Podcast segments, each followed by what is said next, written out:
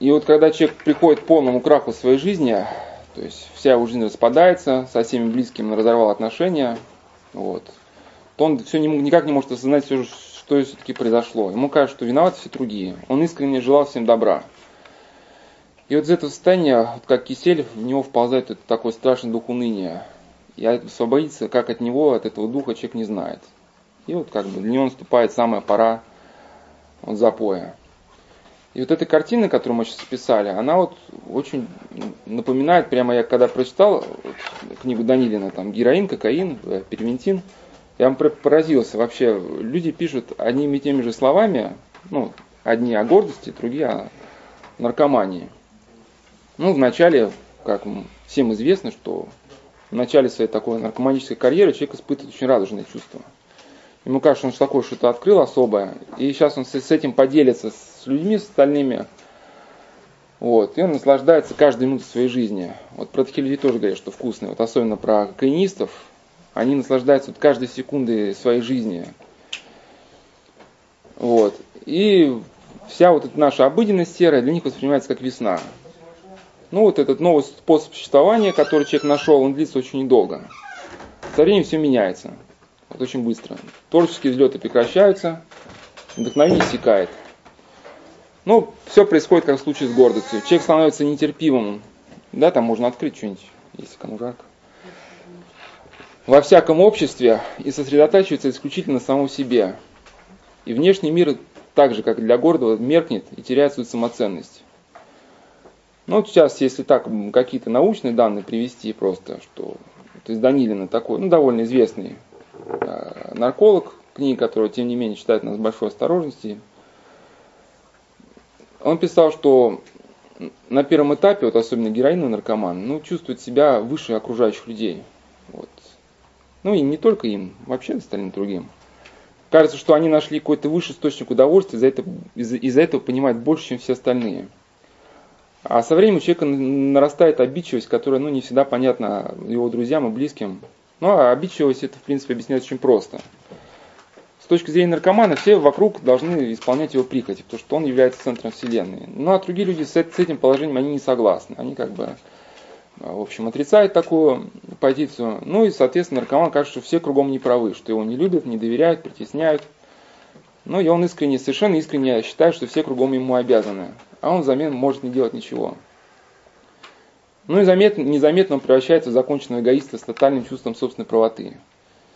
Вот. И вот на последних стадиях уже совсем он падает, что несмотря там близких, близкие ли это люди, родители, лучшие друзья, все окружающие становятся для него уже средством, инструментом ну, для достижения каких-то своих целей. Все остальные стороны близких людей ну, и жизни перестают его интересовать. И вот такие интересные моменты, вот даже вот, вот, когда мы говорили про параноидальный психоз, что у кокаинистов часто наблюдается такая по, полное отсутствие э, способности критически осмыслить свои действия. Ну, например, там, одна пациентка Данилина э, после какой-то вечеринки ну, немножко обмыла жирные тарелки холодной водой и убрала в сушилку. И показала, что она вымыла посуду идеально. Вот. Или, например, когда вот люди, особенно вот, ну, некоторые восхищаются, что вот там наркотики не помогают творить. Но если бы они на утро прочитали то, что они там натворили с вечера, вот, они в другом восприняли свое творчество. Вот, как, например, там, мне, мне, мне рассказывали, что там один человек там, ему показалось с вечера, что он открыл под ЛСД мысль вселенского масштаба. В общем, и, ну, и, э, открытие, совершаемое под наркотическим воздействием, это такое слово, что человек, придя в срезвое состояние, их забывает. И чтобы вспомнить, о чем он думал, надо снова как бы принять. И так он не мог эту мысль снова никак вспомнить, то он снова входит в состояние и записывает. На утро нашел записку какой-то на клочке бумажки. В соседней комнате дурно пахнет. Ну вот. Открытие вселенского масштаба. Вот. И в своем, как раз в этом состоянии человек абсолютно уверен, что все его поступки и мнения абсолютно верны. И даже вот если вот э, кому-то приходилось беседовать с такими же ну, продвинутыми наркоманами, можно обратить на такую особенность. Он говорит исключительно о себе. Часами. Причем, ладно, вот я встречал там рассказчиков в своей жизни, ну не наркоманов, которые сильно могли там говорить о мелких обыденной жизни, обыденности жизни, но так, что все кругом смеялись, там за животы хватались. Но тут ничего такого интересного нет. Человек просто говорит, там, я встал там 8 часов, там 9, там, сходил покурил, выпил кофе, вот там не было сливок, я расстроился, потом поставил кофе в холодильник, там убрал из холодильника. И ты как бы сводишь э, тему на другую, на другую тему. И он тут же мгновенно меняет и продолжает свое.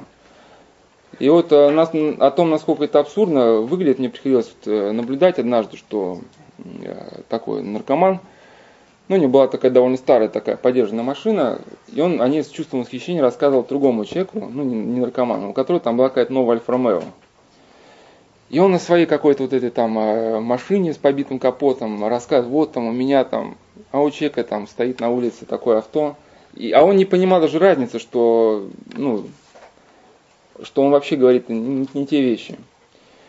И вот особенно вот молодые, даже вот наркоманы, вот если кому-то приходилось тоже общаться, что они всегда вот э, в том центре, в котором я читал беседы, там одного мальчика послали в качестве, ну не наказания, там провинившийся посылают, там какая-то больница есть в Петербурге, ну там в основном бомжи какие-то там с обмороженными конечностями кто кладут. Ну и у них как трудотерапия, в общем. Восстанавливать социальные связи, вот этим помогать, кормить этих людей – и там он ухаживал за человеком, которого были апунтированы, обморожены руки. И вот казалось бы, он пробовал весь день вот в таком в пекле людских страданий, да, где там люди лежат с пролежнями, там, с ампутированными конечностями, страдающие, без дома, без семьи, придя оттуда, пройдя там целый день, говорит, что вы знаете, у меня такие переживания, такие переживания. И он начал рассказывать о своих переживаниях. Вот как он там переживал. Но это о чем говорит, что человек целиком и полностью сконцентрирован на себе. Ну вот если вот эти два, два процесса просто абстрагироваться от того, что мы говорили о гордости или о наркомании, вот просто посмотреть вот из того, что мы в жизни э, наблюдаем. А, кстати, хотел сказать, что если кто-то не согласен, может смело там перебить, выразить несогласие, что, ну, если у кого вдруг такое желание возникнет что я уверен, что если мы хотим установить истину, то мы не должны бояться фактов, которые не вписываются в нашу конструкцию. Ну, в общем, э, наверное, вам приходилось встречать родителей, которые после умерших детей целиком полностью сконцентрированы на своем горе. Мне приходилось видеть, что ни в коем случае, там, конечно, я их там не осуждаю, это горе настоящее, но тем не менее, тем не менее, уже переросшие какой-то нормальный предел, когда родители в течение нескольких лет вот смотрели круглосуточно видео с двумя этими погибшими сыновьями своими. А, вот у меня знакомая была, которая там тоже приходила утешать маму, попавшую в подобное горе, и мама просила переодеться в одежду своего сына там, на его день рождения, чтобы эта девочка сидела за столом, вот, одетая, как вот ее сын. Ну, то есть вот, вот эти все разговоры были сводятся к погибшему человеку. И, человек, ну, и вот родители, они на этом пути, они просто сгорают но они в буквальном смысле сходят с ума. И как это ни парадоксально, вот отец Александр сказал очень мудрые слова, что горе в этом случае остается для человека единственным смыслом жизни, единственное, что у него осталось. Ну, например, что у человека вот нет так называемой мировоззренческой точки отсчета. Ну, то есть у меня на данный момент есть. Я сейчас читаю там беседу, да, если я захочу, например, там кому-нибудь позвонить, ну вот вдруг мне придет такое желание я соотнесу свое желание с мировоззренческой точкой отсчета. Зачем мне звонить, если сейчас веду беседу? Да? Звонить во время беседы это невозможно. Поэтому я звон, звонок отложу. У некоторых людей этой точки нету. Они по жизни плавают словно в пустоте. Ну, вот похоже очень на шизофрению. И когда у человека появляется даже личное горе, пусть оно страшное, но у человека появляется хоть какой-то смысл жизни. Вот он уже там как, как это не страшно звучит, но у него уже есть какой-то план, да, что я не сейчас там кончаю жизнь самоубийством, по крайней мере должен там через пять лет поставить памятник, каждый год там ездить на могилу сыну, всем рассказывать, какой он был хороший, но опять же не осуждение. То есть у человека появляется хоть какая-то наполненность. Ну и в принципе наркотики тоже становятся таким, такой часто мировоззренческой точкой отсчета, когда у человека ну, нет никаких ориентиров в жизни. Наркотики дают ну, хоть, конечно, и сжигают сразу человека, и я ни в коем случае не пропагандирую, просто говорю как факт, чтобы нам знать, как это, от этого избавиться, как помочь людям. То есть, например, как мне приходилось беседовать с ним наркоманом, он жил в таком районе у нас в Петербурге, Красное село, там цыгане очень по низкой цене все продают, и там в этом красном селе такие движения постоянные, все туда приезжают закупаться, и постоянно движение. И у него уже взгляд наметан, вот он встает с утра, смотрит в окно, и смотрит, как его друзья, один идет туда, другой сюда, и он в каждом движении видит уже смысл, он понимает, что происходит. Знаете, какой-то ученый, как Павлов, вот видите, там собака бежит так, так, он уже понимает тайное значение этих движений. Или вот другой там э, человек, с которым мне приходилось часто беседовать, у него было, ну, обычные три вот такие набора наркоманских. Где достать деньги, как, сделать так, чтобы а где взять наркотики. Ну, у него было еще третье такое желание, как сделать так, чтобы Катька не узнала. Ну, Катька это его девушка. И, соответственно, все наполнялось смыслом, да, если раньше он мог просто там сидеть такой поникший, и кого спросили, ну, ты опять? Он говорит, да, опять. То тут у него все, если заходит Катька, у него уже все. Он начинает придумывать план, там, как он... И когда человек, оказывается, начинает бросать, реабилитироваться, он выходит, из, ну, отходит от этой мировоззренческой точки отсчета, он снова оказывается в этом вакууме. Он ни к чему не может себя как бы прицепить.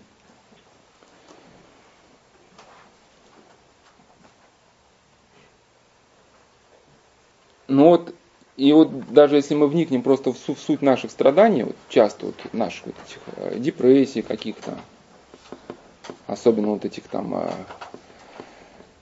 ну, у кого-то там совсем эти любовные страдания доходят до такой патологической уже формы, чуть ли не до самоубийства. Ну, любовь это хорошо, но когда она... Любовь это светлое чувство, должно нести радость какую-то.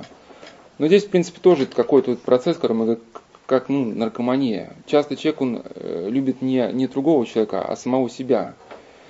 И мне очень понравилось э, определение, которое дал вот митрополит Антоний наркоманическому переживанию, что оно приводит жертву лишь к себе самой. Человек снова и снова возвращается лишь к самому себе, ну, к опыту, из которого исключен другой человек, а окружающий мир становится все более нереальным и далеким. Ну и такое опьянение есть даже ну, христиан, вот, кто уходит в храм, только чтобы там послушать хорошее пение или там попасть там, в обстановку какую-то такую, полумрака, какой-то мистики. Ну или там кто занимается там каким-то индуизмом, там, где внешняя обрядность ставится на первое место, там тоже какой-то такой возникает наркоманический эффект, что Бог и религия становятся лишь средствами, для, чтобы замкнуться человеку в самом себе. Вот. И поэтому нельзя сказать, что даже наркоманический опыт, он повторяет опыт мистический, какой-то молитвенный. Потому что здесь два разных направления. Молитвенный опыт всегда человека приводит ну, к какому-то служению другим. Если там, посмотреть каких-то аскетов, они там, да, там, как, как несколько лет они молились где-то в уединении, но потом они всегда как-то выходили делиться своим опытом с другими людьми. Как-то открывались навстречу другим. Вот. И вот такое проваливание вглубь самого себя происходит часто и с творчеством. Ну, не только, я имею в виду там какое-то искусство, а вот и науку, и все остальное. Вот творчество возможно только тогда, когда есть ближний, вот другой, которому мы направляем да, вот свой какой-то импульс. Вот, и только вот устремленность к другому, к ближнему, открывает вот перед нами какие-то горизонты и не дает нам захлопнуться в своей собственной гениальности. Ну, это каждый знает, вот, а, понимает о необходимости научного руководителя. Потому что если его не будет, если человек будет сам как бы идти, то он просто неизбежно захлопывается, с годами приобретает какие-то закрепленные ошибки, и его горизонт суживается. И вот даже врачи говорят, что тот врач уже, ну, это не только врачи, это в любой сфере, наверное, что-то считает, что он знает все, тот уже как профессионал, он уже умер. Вот, потому что человек может расти как специалист только тогда, когда он знает, ну, уверен, что он ничего практически не знает. Только тогда у него появляется какой-то смысл искать дальше. Вот. Мы здесь до трех, я сейчас так упал, делал, мы здесь до трех часов просто, вот. Ну, меня никто не гонит, вот. И если там э, у вас здесь в аудитории есть какая-то лекция дальше? Нет? Ну, кто хочет потом, может расходиться, кто хочет, может остаться. Вот, раз никто не гонит, мне тоже было бы интересно уже тоже никуда не спешить. Вот, и мне такие очень нравятся два примера на, на этот счет. Ну, они, конечно, взяты из церковной среды, потому что это естественно, что я священник, но вы наверняка подберете любой другой. Что вот один из величайших святых был преподобный Антоний. Как-то он всегда, э, его духовный рост всегда соизмерялся как бы с наблюдением за другими людьми. Он в каждом наблюдал самое лучшее, чем тот обладает. Там одного он видел, там, как молится, там, другой, как воздерживается. И он старался заимствовать у каждого подвижника все, все его лучшие черты и пытаться воплотить в себе. И вот такое его свойство вызывало, ну, вызвало ему, то есть дало ему большую славу. Он был очень такой почитаем, но тем не менее ему никто не завидовал. Все его любили. И вот мне очень нравится тоже на этот счет очень такая мысль, ну это уже больше к науке относится, к вашей части. Стиль Василия Великого, одного из образованнейших людей своего времени, он писал к одному епископу по имени Амфилохий, ну, насчет чего он писал, что так, предысторию, что Амфилохий задавал святителю Василию какие-то тяжелые вопросы очень, которые были непонятны. Но эти вопросы были в диковинку для самого святителя. Но побуждаемый любовью к своему как бы, другу, да, коллеге, что ли, он был вынужден э, поднимать предысторию вопроса, узнавать что-то там, э, читать, спрашивать. И он писал, что становится следующий рассудителем самого себя. Ну, когда начинает отвечать на вопросы других. А когда мы теряем вот эту какой-то момент общительности, обращенности к личности другому, то мы замыкаемся и ну, деградируем. Ну, не только уже говорю как личности, как специалисты. И вот в этом смысле академик Павлов, он описывал, э, очень давал интересный комментарий, он описывал свойства ума, которым должен обладать вообще человек, который стремится познать вот эту действительность окружающую его, что у человека должна быть ревность ума, которая бы не позволила ему сказать, что уже все исчерпано и больше незачем работать что очень приятно, говорит, читать книги тех людей, которые много открывают и еще указывают, что осталось еще много неизвестного. То есть я к чему говорю, что человек, который действительно двигает науку, он всегда устремлен к другому. Как митрополит Антоний говорит, что неважно, кто этот другой бог или у него есть человеческое имя. Важно, что перед человеком какая, какая, какая-то другая есть сущность, а не он сам.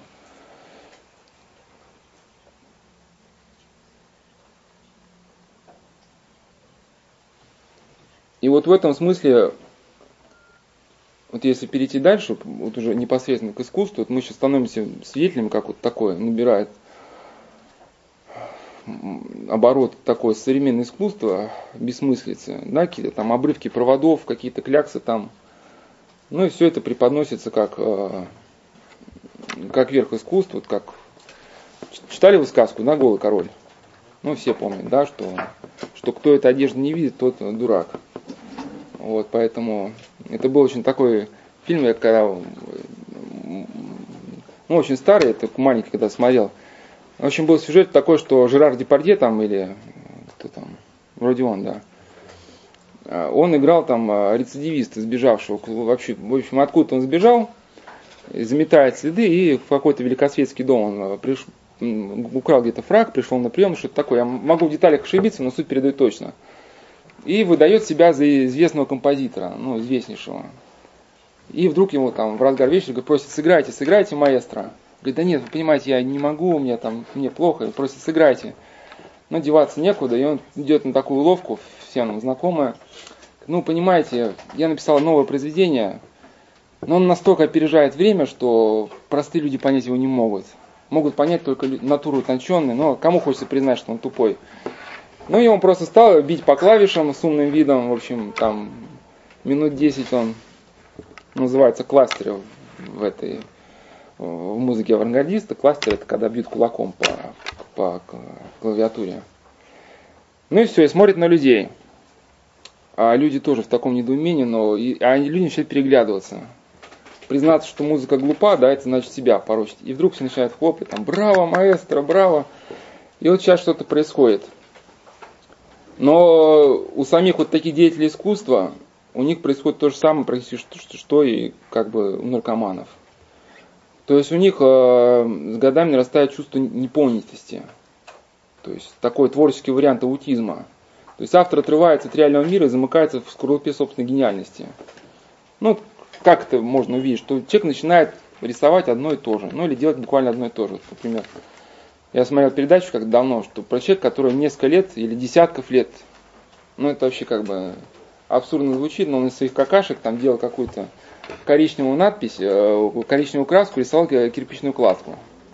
Продавал эти картины, покупал еду, снова, в общем, производил вот эти фекалии, снова делал краску. И когда его спрашивали, ну, что-то там журналист спрашивает, как вы относитесь к вашему э, творчеству, он с таким видом, понимаете, я в этом вижу глобальный процесс, я там потребляю еду, из этого там вырабатываю фекалии, потом рисую, делюсь с людьми, там, ну, в общем, целая, целая концепция, да. И вот эти произведения творчества, они с годами все упрощаются и упрощаются. А подобные авторы, тем не менее, с каждым годом начинают ощущать себя все более и более великими. Ну, а публика начинает ими интересоваться все меньше и меньше. Ну, что смотреть на одно и то же. А человек начинает обижаться, что да, что он остается непонятым, художника обидеть может каждый. Вот. Но публика совершенно правильно перестает интересоваться, потому что она чувствует, что ничего, кроме эмоциональной пустоты, за этими произведениями искусства нету. Человек не хочет ничего донести другому, он хочет лишь выразить самого себя. Вот. И как-то мне приходилось беседовать как раз с человеком, который вот достиг очень больших так, высот в искусстве. Вот. Но когда вот за достижением высот человек не, не приходит к другому, ну, к Богу или к ближнему, да, то он стоит на грань безумия. Вот. Почему? Что происходит? Он замыкается, захлопывается на самого себя. Вот. И такой э, протерей Вадим Леонов недавно издал свою книгу «Основа православной антропологии». Вот он очень интересно этот момент так озвучивает, что, что когда человек ну, не приходит к Богу, я здесь даже не говорю к Богу в таком глубоко ортодоксальном смысле, что человек там в храм там причащаться. Иван Ильин называл слугой Божьим любого человека, творчество которого возвышает ну, нас над, над морем пошлости. Человек может даже сам и не признать себя религиозным, но это если там фильм, который он снял, там, э, произведение, которое он написал, нас на секунду хотя бы отрывает ну, к более каким-то высоким идеям, чем там вот эта еда, эти фекалии, то можно его назвать уже Божьим слугой. Вот. Но если это не происходит, то человек все свои вот эти творческие таланты устремляет к миражам, которые сам создает в своем сознании, подсознании. При этом он начинает обслуживать лишь собственный эгоизм, как самовыражаться, а при том, что он будет думать, что он служит добре, истине и красоту, красоте. Ну, ну, такие произведения мы знаем. Там всегда стоит вот это «я». На первом месте «я». И мы когда как раз вчера с одним человеком беседовали, по поводу кино, что там мне рассказывал, как он не смог посмотреть фильм Достоевский с этим, с Мироновым. Зато очень с удовольствием посмотрел фильм «Идиот» с тем же, с Мироновым. Я объяснил, почему. Потому что в «Идиоте», ну, в экранизации, к Достоевскому ничего не прибавили. Вот как он написал, ну, максимально приближенно к тексту, да, так режиссер и снял. Ну, несопоставимо, да, там, как Достоевский, какой-то там режиссер. А когда он начинает переигрывать, приносить что-то свое, то весь смысл теряется. Вот. Ну, хотя режиссер может, конечно, посчитать, что он выше, чем Достоевский, хотя вот я бы не стал бы так. Ну, небольшое отступление сделаю. Вот э, профессор Камурза говорит, что когда вот разваливали ну, наш союз, была такая вот э, большая пиар-программа по развалу союза на Западе разработана. И там очень самым серьезнейшим образом изучались произведения Достоевского. Особенно там братья Карамазовы, то это собирательный образ личности, потому что Достоевский, вот он там отразил русскую душу. Вот. И вот это э, замыкание другого да, в искусстве, вот это все тоже, я вам рассказал уже это определение наркоманического переживания, которое дал митрополит Антоний. Человек приходит всегда к самому себе, к опыту, из которого исключен другой. А окружающий мир становится все более нереальным и далеким. И вот эта тема замыкания очень так реалистично показана в фильме «Пи». Не знаю, смотрел ты или нет. Я, я когда этот фильм э, захотел посмотреть, там, ну, при, при, при, чтобы как бы прокомментировать эту беседу, я просил своего знакомого, ну, я знал из его истории просто, что он пережил такое, ну, практически такое же безумие. Ну, я просил, что посиди со мной, посмотри и что-нибудь, что скажи, правда это или нет. Но он согласился с тем, что фильм показано чрезвычайно правдиво, и он через это прошел. Ну, в общем, смысловой осью сюжета является, что а, Максимилиан Коуэн, такой гениальный, талантливый математик, он делает какое-то открытие. То есть он вдруг открывает, что биржевые индексы меняются в соответствии с какой-то закономерностью. Эта закономерность описывается 216-значным числом. То есть он за набором э, чисел случайно начинает видеть какую-то систему. Ну, нельзя, конечно, утверждать, что вообще эта система быть не может. Хотя мы понимаем, что биржевые индексы это не закономерность, что это скорее страсти человеческие. Вот. Но, тем не менее, предположить э, можно и даже нужно, что такая закономерность может существовать. Потому что Павлов считал, что исследователь должен обладать свободой ума, ну, и всегда помнить, что действительность, действительность, она беспредельна. Ну, выходит за рамки наших знаний. Ну, в общем, вот эта указанная свобода ума у Максимилиана была, но она не была сбалансирована ничем другим. Там, стремленностью к ближнему, какой-то беспристрастностью. И вот окружающий мир для него померк. И вот он ни на кого не обращает внимания. Вот он целиком и полностью сосредоточился вот на этом открытии, к которому вот-вот подойдет. И со временем начинает терять уже рассудок. И начинаются уже какие-то галлюцинации, которые очень похожи на наркоманические эти психозы. Его руководитель э, Сол Робсон начинает предупреждать его, что за этим числом, которое ты открыл, больше ничего нету. А тот прямо вот, когда этот, я этот фильм смотрел, мне очень сразу вспомнились люди, приходящие на исповедь, бывает. Вот, э, некоторые люди такого характерной категории спрашивают, батюшка, как мне поступить? Ну, я сам-то не пророк, я могу только ну, посоветовать, что ну, поступи вот. Мне кажется, вот так. Не, батюшка, вы меня не понимаете. Вот снова начинает объяснять ситуацию. И что бы ты ему ни сказал, он все равно не примет. Э, ты ему не ответишь, он пойдет ко второму, к третьему, там напишет э, куда-нибудь еще письмо. Он будет идти до тех пор, пока кто-нибудь ну, не скажет ему то, что соответствует его желанию. И начинает спорить. Вот я раньше впадал в гнев при общении с такими людьми. Начинал топать ногами, прямо срывался. Сейчас, когда с такими людьми встречаюсь, я уже сразу молкаю. Вот. Но вот и также Максимилиан начинает что-то доказывать своему этому руководителю, что, что то, что он открыл, это дверь. А за ней обрыв, продолжает учитель. Ты бежишь к пропасти, тебе нужно остановиться. И вот этот Сол Робсон говорит, что однажды он тоже вот э, стал искать в числе самом пи закономерность и сгорел. У него был срыв нервный. И он ученика предупреждает, что это смерть.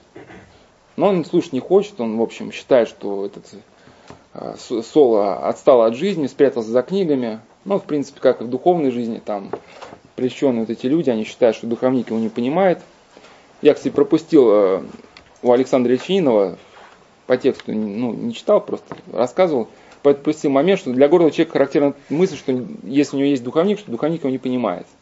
Потом приходит с своими проблемами, духовник его предупреждает, что не делай так. Нет, вы меня не понимаете. И все. Но ученик слушать не хочет. Вот. И дальше начинается у него такой психоз. Он спускается в метро и начинает, ему начинает мерещиться, что все вокруг за ним следят. Его начинают, ну, как бы фотографировать. Он даже за кем-то начинает бежать, потом выбегает на улицу, кого-то ухватывает фотоаппарат, разбивает его, начинает требовать, чтобы человек рассказал, кто его послал. Ну вот это, в принципе, мания преследования, как отец Александр писал, о котором я рассказал, что она характерна даже не для психически больных, вот, которую мы понимаем вот так в прямом смысле психически больных, а для обыкновенных гордецов. Вот эта мания преследования, мания величия, она вытекает из повышенного самоощущения. И она совершенно немыслима для людей вот таких простых, которые ну, забывают себя. И вот что удивительно, что вот этот э, психоз этого Коуна, он прямо, когда этот фильм смотрел, у меня прямо в сознании наложился на... У меня есть такие побочные действия первентина, ну, один в один, просто я так перечислю. А, ну, суть в, том, что у первентина наркомана, когда он уже так уже втянулся конкретно, у него начинается параноидальный психоз, когда он начинает убежден, быть убежденным, что окружающие придут против него заговор. Но это не только даже у перитинных наркоманов. У ваших знакомых может такое возникнуть. Он начнет вам рассказывать, что все кругом желают ему зла, что-то подстраивают, чтобы его там куда-то выдавить, выгнать. Ну, в общем, один из пациентов Данилина рассказывал, что вдруг он начал понимать, ну, уже под воздействием перевентина, ну, долгого употребления, что несколько его знакомых собираются его убить. Но он краешком ума понимал, что у них никакого смысла убивать его нет, но тем не менее начал бояться. Вот, залез в шкаф, но и там не успокоился. Вот он стал слышать чей-то шепот, который ну, сообщал убийцам, что вот этот человек сидит в шкафу. Вот он пошел на общественном транспорте, поехал, и он видит прямо как Максимилиан Кован что все кругом, ну прям реальный вид, что все кругом сговариваются насчет того, чтобы выдать его убийцам. И он очень пугался, когда видел, что у встречного прохожего зажат ну, рука там в плаще, э, а в плащ опущенный мерещился нож там или пистолет. Но вот перинтин наркоманы, они бывают, когда совсем в психоз впадают, они, когда им кажется, что все, выхода нету, они схватают что-нибудь из земли, кирпич или там железяку какую-то и начинают дорого отдавать свою жизнь. Ну вот этот пациент попал в милицию впервые, когда ударил камнем в лицо там прохожего мужчину. Ну, он посчитал, что этот э, мужчина хочет его убить. Ну и в таком состоянии, вот когда этот психоз усиливается, человек уже из него выйти самостоятельно не может. Но может по 10 раз в день обыскивать квартиру в поисках того, что любимая женщина ему изменяет. Но что-то подобное вот и стало происходить с этим Коуэном. Вот он зациклился на этом числе 216. Его этот руководитель объясняет, что если ты зациклился уже на числе, ты его найдешь везде. Там 216 секунд ты едешь в лифте, 216 шагов там до, до твоего дома. И вот даже так интересно, э, вот в, древности вот многие ереси были основаны на том, что люди находят нужные цифры везде, где только можно. Вот Ирине Леонский, богослов второго века, вот у него есть такая полемическая книга, называется «Против ересей». Ну, в древности были такие еретики, которые пытались найти в Библии какой-то числовой код. Ну, типа как этот Коэн, тоже, что вот там Иисусу Христу было 33 года, это означает, что вот там есть какие-то 33 высших духа, ну, какую-то тайну, в общем, искали они. Ну и у них было все равно мышление такое, как говорится, некогерентным, непоследовательным. То есть они одни циф- цифры нужные им пропускали, то есть не нужные им пропускали, нужные им находили. Вот. И также бывает еще и в духовной жизни. Ну, у вас, не знаю, у многих наверняка нет духовного отца, но так просто скажу, чтобы вы тоже знали, что когда у человека начинается вот этот провал самого себя, но он слышит только то, что совпадает с его взглядами. Он может принести книжку и указать, ты ему скажешь, что ты, ты не прав. Он тебе принесет книжку, где будет написано, что, ну, что вот так, как он поступает, так нужно. Причем там будет какая-то ахинея. Ну, не ахинея, вообще к его случаю э, ничего не имеет, не имеет отношения. И ты ему укажешь буквально тут же на 10 страницах, на последующих, ну, все, что противоречит его вот этому убеждению, он не согласится. Потому что человек всегда ищет свое оправдание. И когда он именно уже какой-то в стадию гордости уже доходит, он перестает критично оценивать свои поступки. Вот. И чтобы, кстати, вот не, не выбрать, не прийти к этому в науке, академик Павлов говорит, что ум ученого должен всегда быть сбалансирован ну, беспристрастностью то ученый, сколько бы времени не потратил на разработку своей любимой идеи, как бы он с ней ни носился, он должен незамедлительно отказаться от нее, если встречается факт, который противоречит или опровергает. Он, например, даже рассказал, как они с ассистентом разрабатывали как, тоже какую-то вещь, потратили очень много времени на это опыты, но и вдруг появился новый факт, который может все это опровергнуть. И его ассистент даже просто умолял, говорит, давайте мы не будем ставить новых экспериментов. Ну, потому что если вдруг окажется ну, противоречит, то придется от всей этой работы ее перечеркнуть. Ну, Павел говорит, что ученый должен всегда как бы идти смело на перечеркивание неправды своей. Ну и конец его был очень печальный. Вот его Кована, он уже дошел до того, что у него была там боль локализована в одном участке черепа. Он, видимо, стал ассоциировать тоже с каким-то числом, ну, потом взял дрель и просверлил себе голову. Вот. Конечно, можно было предположить, что, что это было тоже у него какой-то психоз, то, что он там в процессе фильма какие-то таблетки употребляет, ну, скорее всего, психотропные препараты. Но, тем не менее, даже если он ничего бы не принимал, такое состояние превентивных наркоманов, его в более-менее степени можно встретить и в жизни, у людей, не употребляющих наркотики. То, что, ну, гордость, она мало чем отличается от помешательства. То есть что происходит? Происходит какое-то короткое замыкание, человек зацикливается только на своей какой-то руководящей мысли. Вот. Ну, кто там в электричестве немножко знает, что такое короткое замыкание, да, там, когда вот есть там у нас большая система, по которой ток может бежать, а ток начинает бежать вдруг по какому-то маленькому колечку там.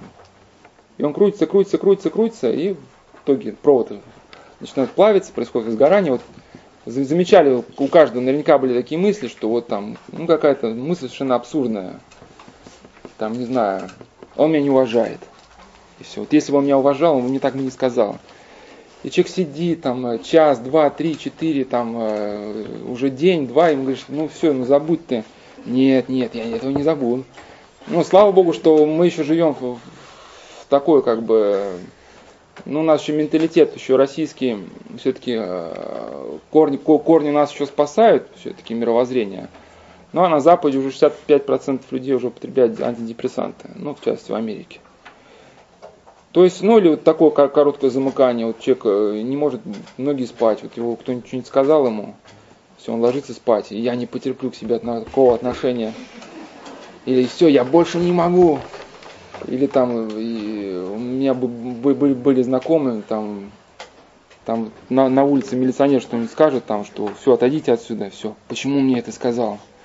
Да все, там забыли уже, все, там проехали уже, нет милиционера давно уже там, ну как бы отдыхаем все. Ну почему мне это сказал? Ну и вот э, очень, кстати, такой э, характерный психоз, вот описание характерного психоза, вот этого короткого замыкания вот среди наркоманов, что часто бывает такой, человек, человек застревает на какой-то примитивной мысли или действии, ну, начинает повторять одно и то же действие какое-то, или там женщина бывает, Человек красить э, губы ну, 8 часов подряд может там. Кто-то может 8 часов подряд надавить прыщи как свой какой-то. А, или там, например, одна из пациентов Данилина 6 часов подряд повторяла одну фразу, что Анька сволочь. И причем, когда она вышла из психоза из этого, она не могла не объяснить ни кто такое Анька, ни, кто, ни почему она сволочь. И бывает еще другой психоз, что кому-то начинает под воздействием наркотиков, он начинает себя считать оратором или проповедником, ну, на полном серьезе. И начинает по кругу излагать одни и те же примитивные мысли, какую-то одну и ту же мысль. И причем, если его не слушают, он очень агрессивно как бы привлекает себе внимание.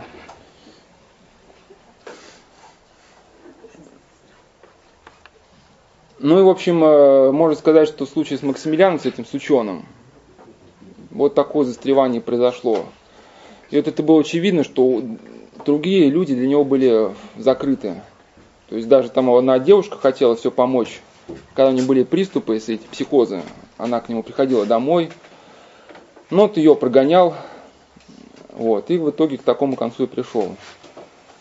Ну и непонятна была цель. Вот вообще, конечно, что ради как, ну, чего вот эти были муки творчества, вот ради чего они. Ну, эти же Максимилиан и Кон, они вокруг нас ходят тоже. Ну, понятно, что если человек идет на какие-то жертвы, вот ради чего-то там, а, ради какой-то идеи. Но если этой идеи нет, ну, у кого-то, может быть, даже есть такая жертва, ну, меркантильная, что я вот эти биржевые индексы высчитаю, стану там триллиардером там, а, и начну Третью мировую войну. Ну, тоже, в принципе, цель. Какая-никакая, но есть к чему стремиться. Ну, или стать самым богатым человеком в мире, или там развалить всю биржевую систему. Максимилиан до этого дела никакого не было. То есть его открытие, оно по сути, оно было, ну, оно ни к чему не вело. И когда вот я вот этого спрашивал, вот как раз человек, который со мной этот фильм смотрел, он, он тоже что-то пытался там найти, ну все как в этом фильме, все то же самое прошел. И я говорю, что ну вот ты мне скажи, что было бы, если все-таки это число оказалось бы ну, верным, что оно на самом деле существовало. Но мне этот Даниил говорит, ну а что дальше? А дальше берется в руки электродрель и делается так. Ну то есть вариантов у человека не было. Даже если нашел бы он число, не нашел бы, закончилось бы все одинаково. И вот такой следующий аспект вот этой замкнутости на себя э, интересен тем, что он э, то есть следующий интересный аспект это, что замкнутость себя порождает в человеке э, ничем не утолимую тягу на образы. Ну, голод, голод на образы. Человек не, неизбежно, буквально, ну, буквально неизбежно впадает в какую-нибудь зависимость. Уже там как, какую, куда он придет, это уже вопрос второй. К самоубийству, к наркотикам, к алкоголю, там, а, к, к играм. И вот э, И вот такой вот, э, не знаю, насколько вам будет, конечно, это интересный случай, но мне, мне было очень интересно как священнику, ну и вам тоже расскажу все-таки для, для общего развития. Вот историю падения единицы, это если кто-то знает, что это сатана, который, который у нас считается лукавым, что он не, не, не был рожден таким. То есть он был вообще создан самым прекраснейшим из всех ангелов, то есть самым могущественным и самым красивым. Но вот именно по какой-то неизъяснимой прихоти он залюбовался сам собой. Вот так объясняют. То мысль, что люди и ангелы, мы созданы как сообщающие сосуды. Ну, там, физики, может, помните, там, сосуды, такие емкости с трубочками. То есть мы постоянно должны передавать содержание друг другу. Вот если там увидел, что солнце красивое, человек не может это себе удержать. Он обязательно пойдет и скажет, что вот там, посмотри, какое солнце красивое. Да, если есть лишние деньги, то одному как-то неохота не их тратить, всегда хочется кого-то взять. Хотя вот я когда был там маленький в пионерском лагере, у нас были такие два кадра, что им родители э, приехали, привезли по чемодану еды, они, чтобы ни с кем не делиться, ушли в лес, съели все эти два чемодана, их всю ночь тошнило потом.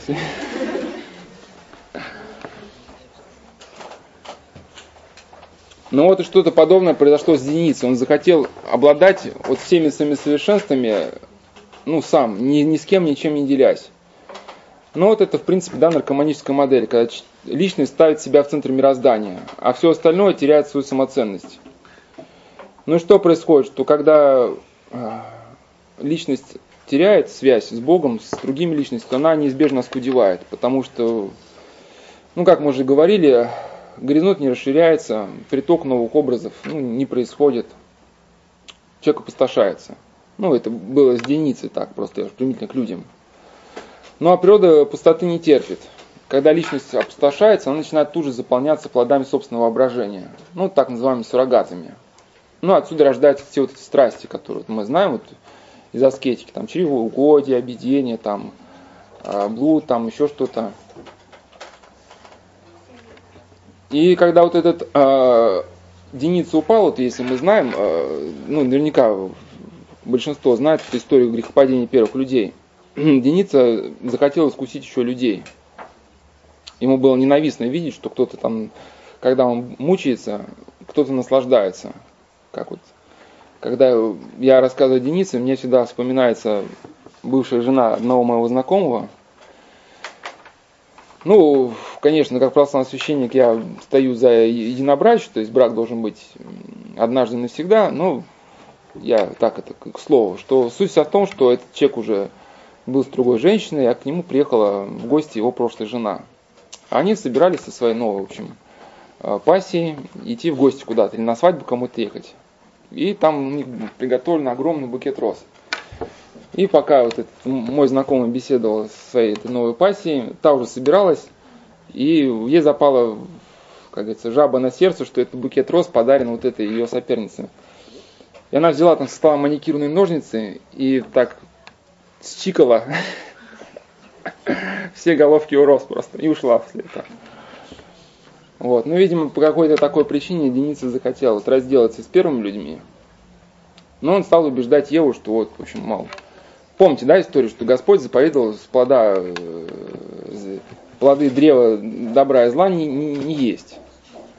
Не есть. А Деница, Деница ангел, что этот падший, стал Еву искушать, чтобы она, в общем, подвигать ее к тому, чтобы она съела. Но он что сказал, что будете как боги. То есть вот так за раз съели и боги. И как вот этот Вадим Леонов протерей писал в своих основах православной антропологии, что очень интересное выражение у него. Созерцание Бога у Евы вытесняется воображением, фантазией, мечтой о собственном величии. Да, Ева мечтает о том, чтобы стать равной Богу. И перед ней стоит тяжелый выбор, который, в принципе, вот очень так интересно он озвучен этим священником. В принципе, он стоит перед любым наркоманом, даже перед любым творческим человеком, даже научным человеком. Бесконечное совершенствование через осуществление воли Божией с одной стороны, а с другой мгновенное достижение равенства с Богом. Ну, Ева выбрала второй вариант развития и склонила к этому выбору и Адама. И вот этот грех первых людей, он, в принципе, равнозначен это греху Деницы что его как бы поступок можно заглавить как гордость, эгоизм, самовожделение. Так и грех первых людей можно назвать, что, как, как Афанасий Великий говорил, что первые люди впали в самовожделение, ну и стали созерцать самих себя вместо созерцания Бога. И вот этот образ является образом э, всякого, скажем, падения, и даже вот у людей у творческих – Вот если вот это применить э, к людям творческим, можно отсюда перейти к такой мысли, как паралич, паралич творчества, творческий паралич. Он это выражается в том, что человек перестает порождать творческие идеи. Это страшное состояние, вот особенно кто, кто пережил творческий взлет, там какие-нибудь музыкант-композитора, вот, все сердце горело, кипело, в общем, все, все в руках, жизнь так нравилась, и вдруг хлоп, и все это мгновенно закрылось. То есть все, больше как бы жить и незачем. Ну и если человек из этого состояния не уходит, он чаще всего кончает жизнь самоубийством. Ну вот и в этом состоянии человек, он практически неизбежно начинает, так он не может жить в этом состоянии, начинает употреблять суррогаты. Ну, суррогаты плоды собственного воображения, которые они на время заглушают потребности, ну, какие-то духовные. И поэтому мне было очень интересно вот в, в этой связи встретить мысль э, священника, который занимался наркоманией. Но он писал, что э, наркомания является демоническим суррогатом богообщения. Если нет настоящей духовной жизни, то человек, тоскуя по неизвестному для него Богу, ищет чем заполнить мучающее его чувство. Ну, как бы для меня это авторитетное свидетельство, для вас нет.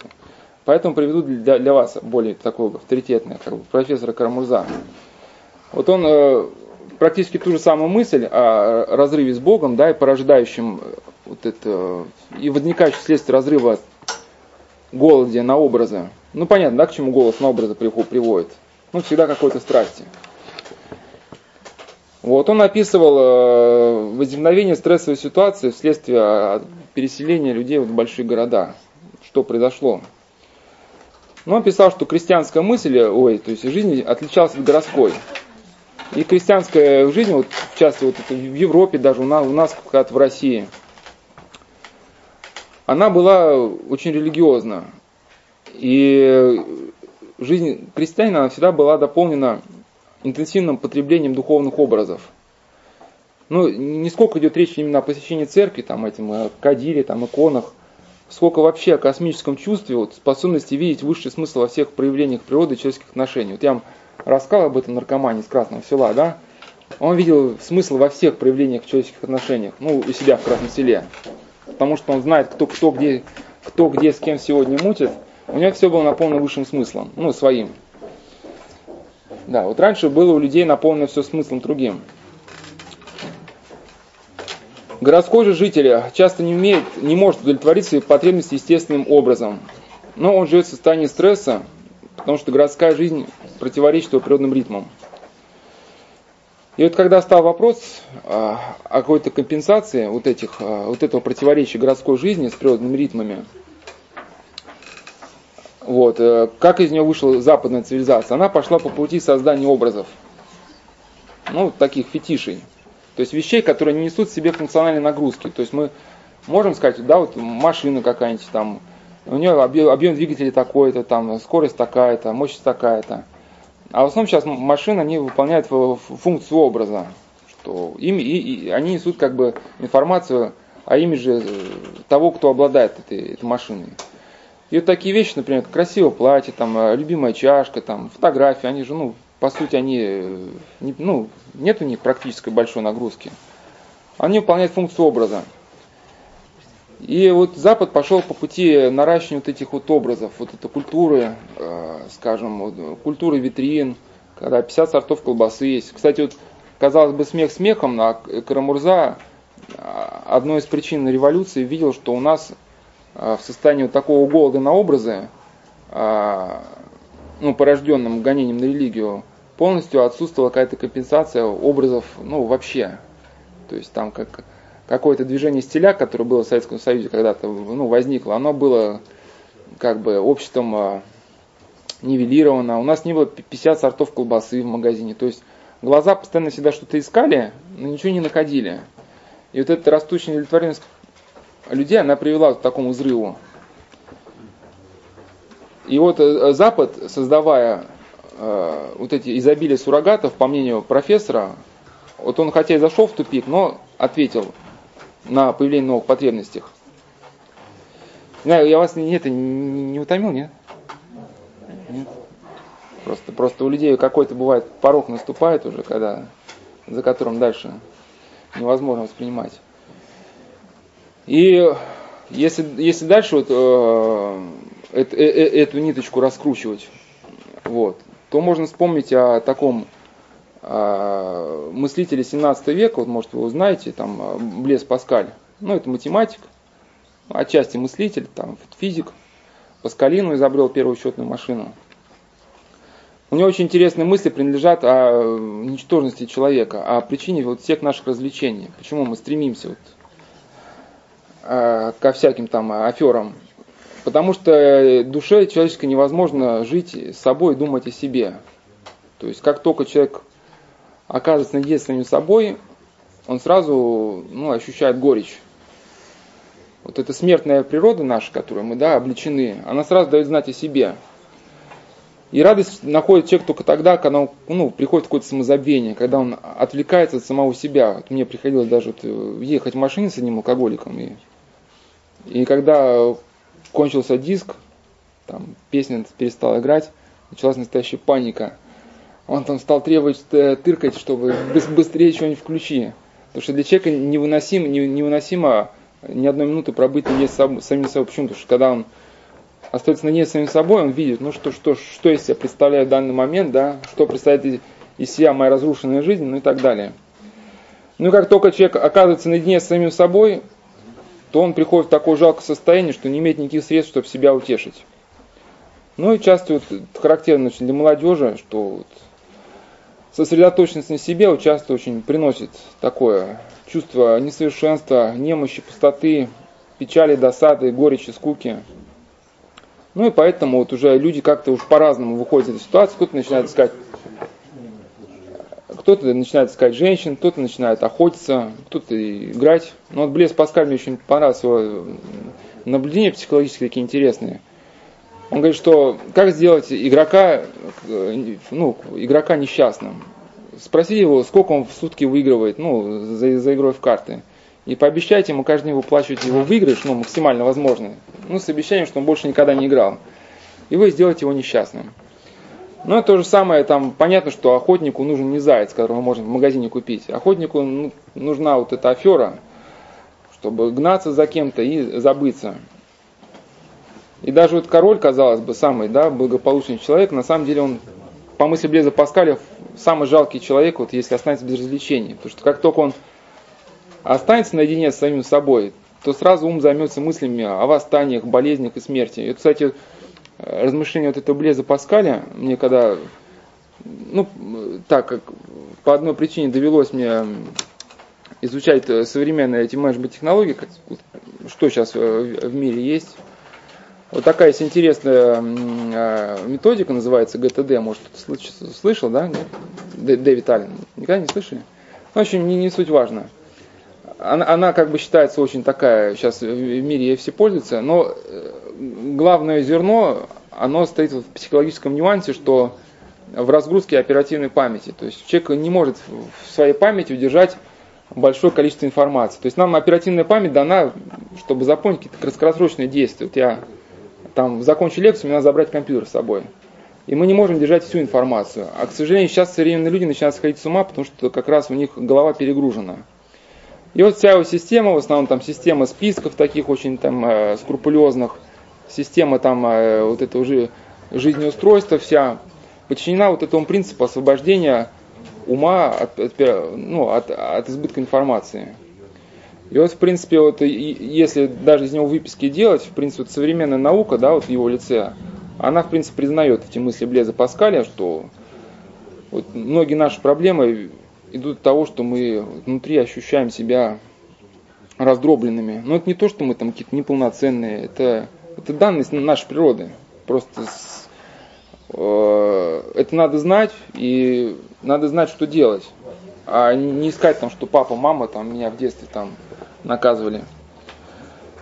И вот как раз, э, если дальше мы мысли Блеза Паскаля вот, э, прикладывать к современной жизни, вот можно прийти к такому, наверняка, вот, знаете, что феномен э, эмоционального сгорания да, на работе. Что, ну, по мнению некоторых исследователей, он коренится в унынии.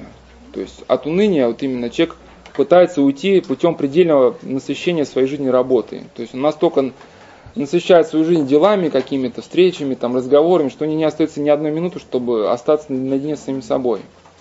Но человек не может работать вечно, поэтому за этим пиком всегда следует надлом, ну, который приводит не только к нарушению здоровья, а к развитию алкоголя, наркоманической, игровой и других зависимостей. Но как раз вот Павел Великанов, такой священник, который этот момент исследовал, но он примительно к священникам, к батюшкам, тоже там некоторые в жизни бывает такое. Как раз вот это уныние, он и рассматривает, что тоже какой-то момент самозамкнутости, что когда человек оказывается в пустоте, он съеживается и сжимается внутри себя.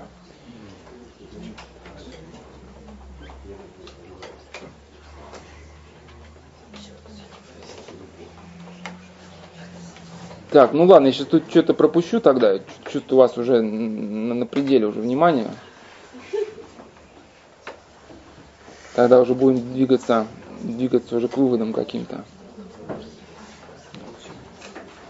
В общем, э, дальше просто я э, много пропущу, просто скажу, что вот есть, э, вот если мы просто будем разбирать все вот эти проблемы, с которыми мы сталкиваемся в современностями, или к наркомании, или там, к обыденной нашей жизни, то мы столкнемся с таким явлением, как аутизм. Аутизм это то, чем болеем, наверное, мы все сейчас.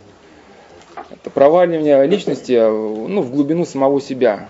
Когда человек вот свои потребности, вкусы, предпочтения признает важнейшим мерилом вот в этой жизни. Ну, например, как это проявляется в жизни ну, наркоманов.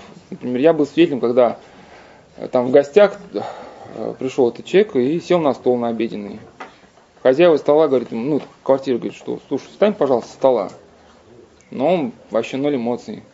Ему друзья говорит, слушай, ну, ты что там, встань, пожалуйста. И он на полном серьезе оборачивается, говорит, ну что, буду я себя еще ущемлять тут ради кого-то. Ну, причем э, этот кто-то был хозяином квартиры, да, вот этого застолья всего. Вот, ну а в среде не наркоманского, я тоже был такой, наблюдал такой эпизод интересный, когда был на операции. Ну, многим больницы очень нравится, потому что там э, люди различных классов, образования вот, э, попадают в какой-то общий котел, и там обычно такие очень диспуты оживленные идут, там о религии, обо, обо всем на свете, о тракторах. Ну, в общем, э, шел какой-то очередной диспут, ну и вдруг такое раздается громкое радио, прямо орать начинает какой-то. Все оборачиваются, а там э, один человек, который, в общем, привык спать в 10, ровно ложится в 10 часов. И он уже устал от этих разговоров, и он решил, решил э, таким образом объявить протест – ну, мы довольно грубовато ему попросили, в общем, выключить вот то, что он включил.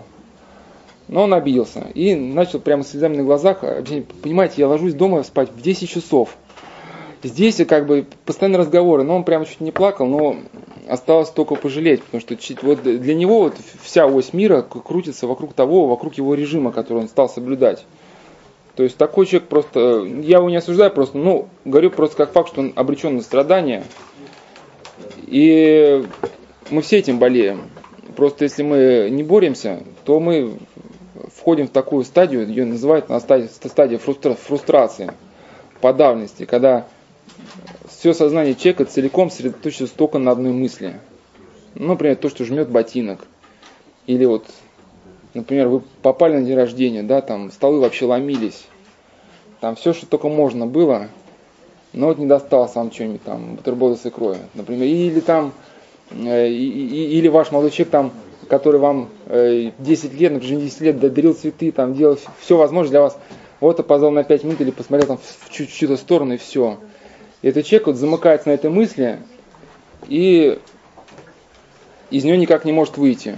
Если он из нее не выходит нормальным путем, то он будет искать, как из нее выйти через выпивку или через наркотики.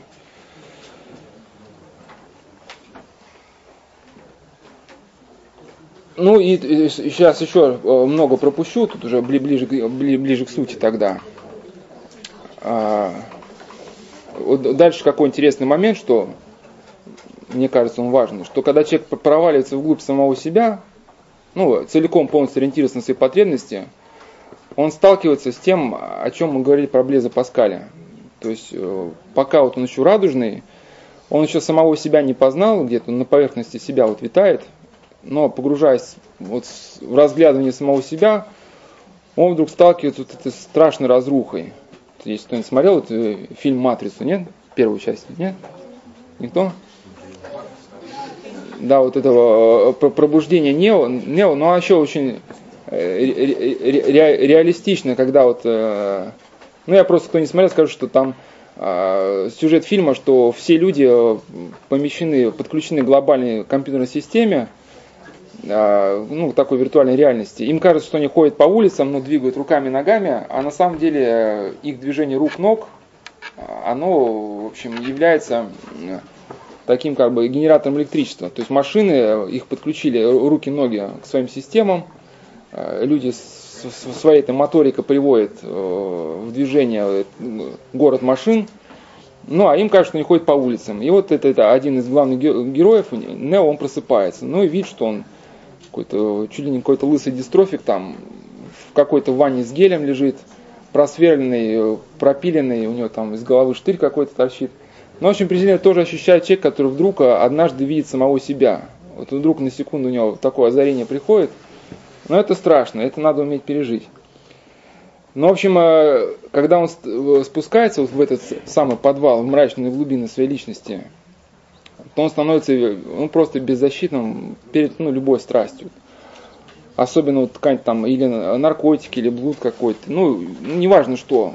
Вот любая яркая эмоция, какая появится, она целиком полностью человека приковывает все внимание. Он напоминает мотылька, который вот вращается только вокруг вот этого огонька. Вот даже сейчас некоторые говорят, что вот надо спорт противопоставить наркотикам. Ну, тема отдельная для разговоров. Конечно, много можно привести за или против.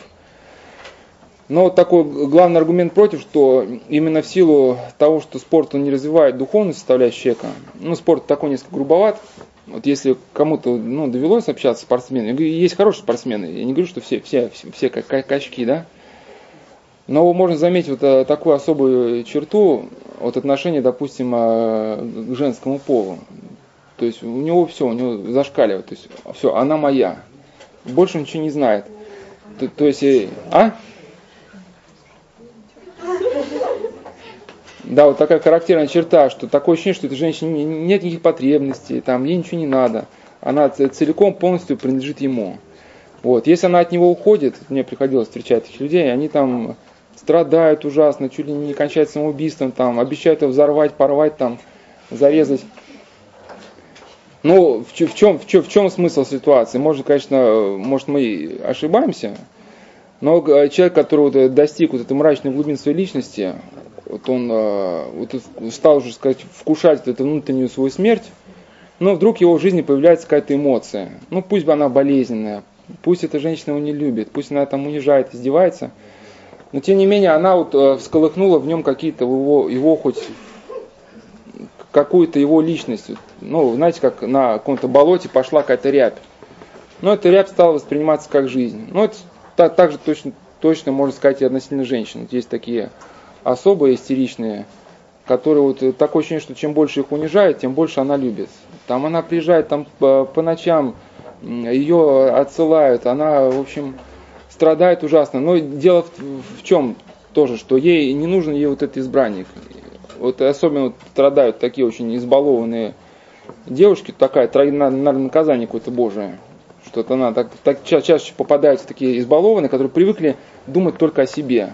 Ну, вот как мы сказали, опустившись вот этот, э, в созерцание самих себя, вот она сталкивается с каким-то хулиганом, который вот возьмет и один из тысячи, он на нее не посмотрит, но не только не посмотрит, еще и там что-нибудь ей э, скажет, вот как э, мне вот одна девушка рассказывала, как за ней очень ухаживали много, много людей, она всем никому предпочтение отдавала и влюбилась на хулигана каким образом? Она что-то там ему рассказывал о своих переживаниях, что мне так плохо, там что-то, у меня такая жизнь.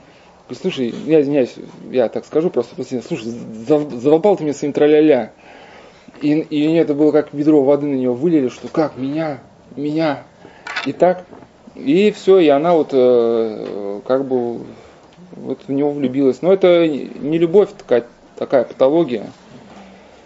И это происходит вот то же самое с наркотиками. Вот если вот можете фильм посмотреть, там очень хорошо это раскрыто. Ну, мне показалось, что характер такой казино. Этот фильм с этим, с Робертом Де Ниро. там эта красавица, это, которая играет, как же зовут-то? Шерон Стоун. Ну, вот тоже вроде такая э, э, э женщина-королева, а влюбилась в какого-то сутенера, который там помыкает. Ну, и то же самое ее муж, который был владельцем казино, вроде человек состоятельный, знал, за кого, на ком женится, и все равно пошел как бы за нее.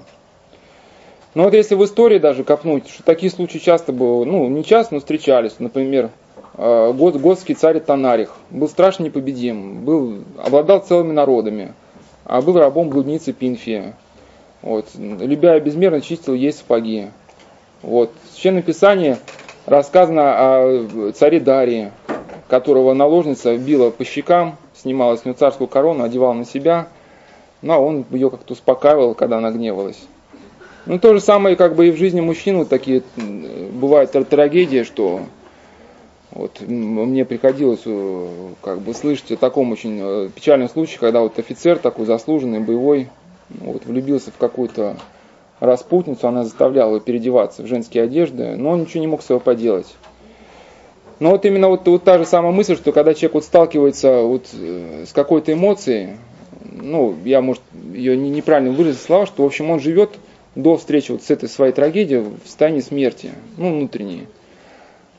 Или горе, смерть близких, или там наркотическое переживание, или вот такая какая-то патологическая любовь, она дает ему хоть какой-то болезненный смысл жизни.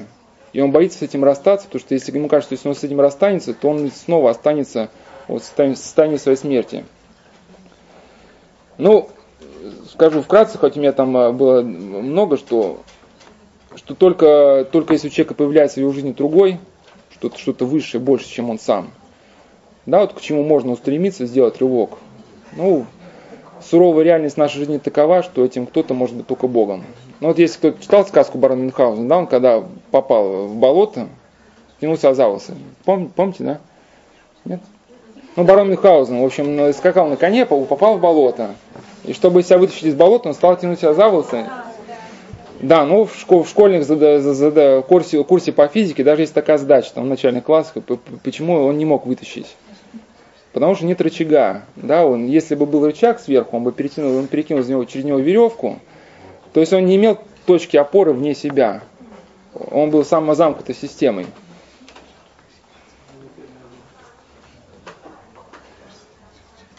Вот. И ну, просто еще, как бы, может, э, надо людям тоже давать образы, чтобы были более понятны. Я еще просто два, два фильма скажу, из которых вот эти мысли очень, ну, понятны. Это «Реквием по мечте», вот там такая, это Сара, если кто-то смотрел.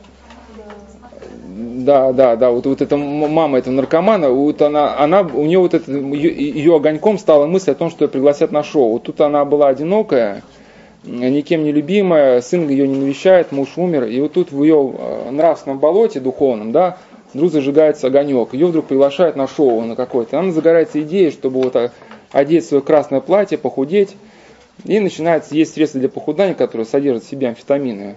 Ну, сын понял по ее скрипу зубов, что она вот есть амфетамины, говорит, мама, ты умрешь.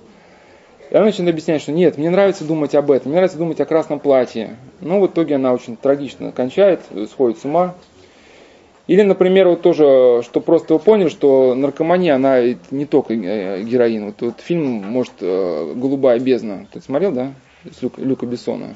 Нет? Ну, в общем, когда этот фильм вышел, вышел, когда он только в России был впервые показан, мне один человек, ставший потом наркоман, рассказал, что когда фильм закончился, эти мурашки там, да, бегут после окончания этого. А, ну, фильм шел последним в программе, после него уже эфир прекращался. И он сидел долго, смотрел в эти мурашки еще. А потом на утро уже стали обмениваться мнениями, оказалось, что много людей общем, э, по поводу фильма высказалось, что жить вообще не стоит. Хотя там пишет про это Люка Бессона, что он поэтизировал фридайвинг, ну, фридайвинг это погружение без, без акваланга. На самом деле он в этом фильме поэтизирует самоубийство. И э, почему этот фильм как бы для нас вот интересен, что там два персонажа, один вот такой гордец, вот Энцо, Энцо Молинари, там, ныряльщик фридайвер, который считает себя великим Энцо, там, что самым крутым в мире. А второй как раз вот этот аутист, аутист э, Жак Майоль, реально живший вот этот фридайвер, который ну, в итоге э, закончил жизнь самоубийством. Вот. Мы уже как бы обсудили, что гордость, самозамкнутость всегда приводит ну, к какому-то поражению личности. И аутизм, сосредоточенность на своих каких-то тоже переживаниях приводит к тому же. Ну, Энце был, как бы любовался самим собой, а вот этот Жак Майоль, второй главный герой, он любовался образом дельфина. То есть он был таким одиноким, и он очень любил море. И дельфина воспринял как, свои, как э, свою семью. И закончился фильм трагично, что когда они стали опускаться уже на глубину все большую и большую, соревнования были запрещены, но вот этот Энса, он не мог смириться с тем, что рекорд поставлен им, и он, зная о том, что он умрет, скорее всего, опускается ну, на максимальную глубину. У него, видимо, там уже э, декомпрессионная болезнь развивается или еще что-то. Ну и он просит его сбросить туда, в бездну, в эту голубую. Говорит, что там лучше, чем здесь. Жак спускается с ним на глубину, бросает его туда, а потом сам уходит. И вот эта женщина, которую любила, говорит, Жак, я тебя люблю, я настоящая. А вот он настолько был уже заворожен своей этой голубой бездной, что опускается туда, и его встречает там дельфин. Ну, в фильме все красиво, конечно, что он опускается на глубину 120 метров, там дельфин подплывает. Вот. Но на самом деле вся красота, она... Э, ну ладно, сейчас не будем этот момент уже, времени у нас не осталось. Я не, не говорю, что у меня времени, у вас внимание уже там на подходе. Сразу уже к выводу тогда, вот наконец-таки все-таки есть ли какой-то вот выход из этого состояния аутизма, из этой замкнутости человека на самого себя? Вот очень интересно этот вопрос ответил такой известный э, нарколог Александр Георгиевич Данилин в своей книге ЛСД «Галлюциногены, психоделия, феномен зависимости». Но он э, рассказывает о учении вот нашего как бы соотечественника Алексея Алексеевича Ухтомского или Ухтомского, не знаю, как правильно фамилия. Ну, согласно вот мысли этого ученого, он э, работал еще в начале века, современник Павлова где-то, что нервная деятельность человека подлежит нервной тренировке. То есть, если человек постоянно фиксирует свое ну, внимание на определенной какой-то нервной деятельности, то эта область деятельности становится доминирующая. Ну, вырастают так называемые, в человеке появляются так называемые доминанты. То есть стойкие очаги возбуждения, которые Э, организует кору деятельности головного мозга. Ну, что такое доминанты, вот так вот в жизненном примере? Ну, например, человек, который обжора, ему кажется, все кругом обжоры. Ну, а какой-нибудь там вор, что ему кажется, все кругом воры. Вот. И чтобы вот именно исправить э, свой характер, ну, по мнению Ухтомского, нужна трудная дисциплина, перевоспитание доминант в себе. И вот что интересно, вот э, даже в советские годы вот этот э, ученый главный доминанту какую выделил, что доминанту на лицо другого. То есть суть доминанта стоит в том, в выработке в себе умения подойти к другому человеку, войти в его скорлупу и зажить его жизнью. Другой человек в этом случае оценивается выше собственных интересов. Да? И Данилин оценит эту доминанту, это открытие Ухтомского, как христианское мировоззрение, найдено внутри нейрофизиологической науки. Ну и в этом как бы воспитании в себе вот этой доминанты Данилин и видит выход из тупика человеческой замкнутости на, сам, на самого себя. Я еще многих аспектов этой замкнутости на себя не привел, через много прошел. Вот. То есть э, в своей жизни человек постоянно подворачивается под, под, под колесо собственного «я». Постоянно от этого страдает, но ничего не может сделать. Вот, не может вырваться из круга заколонных проблем если мы с вами, у нас была бы неделя для разговора, мы бы еще поговорили о шизофрении, как раз, да, вот, о патологическом состоянии, когда у человека вот, от зацикленности себя уже начинает рождаться галлюцинация, когда он становится полностью неадекватным. Но чтобы выйти из этого заколдованного круга, согласно вот и Данилину, вот этому ученому Ухтомскому, все силы, все напряжение, вся целевая установка должна быть направлена на то, чтобы прорвать свои границы и добиться выхода в открытое море, к ты. Ну, даже вот этот Александр Ильчинов, который я писал там, э, то есть приводил мысли о гордости, я вот хотел сказать в другом месте, но скажу сейчас, что он в конце вот этой статьи своей о гордости говорит, что если, можно ли что-то противопоставить этой гибели, да, того, как страсть жирает человека, она вот за вас тоже возьмется, за всех вот, ну что, стукнет лет 30-40, все ощутите в себе, да, вам скажут, близкий человек, обидное слово, вот надо понимать, что надо простить, что мой муж там или моя жена, а все простить уже никак. Вот, и вот отсюда и разводы, и все остальное. И вот этот э, Александр Речинов как раз говорит, что ответ на этот вопрос вытекает из смысла вопроса. То есть э, послушание по ступенькам, объективному добру, всему прекрасному, близким, э, Богу.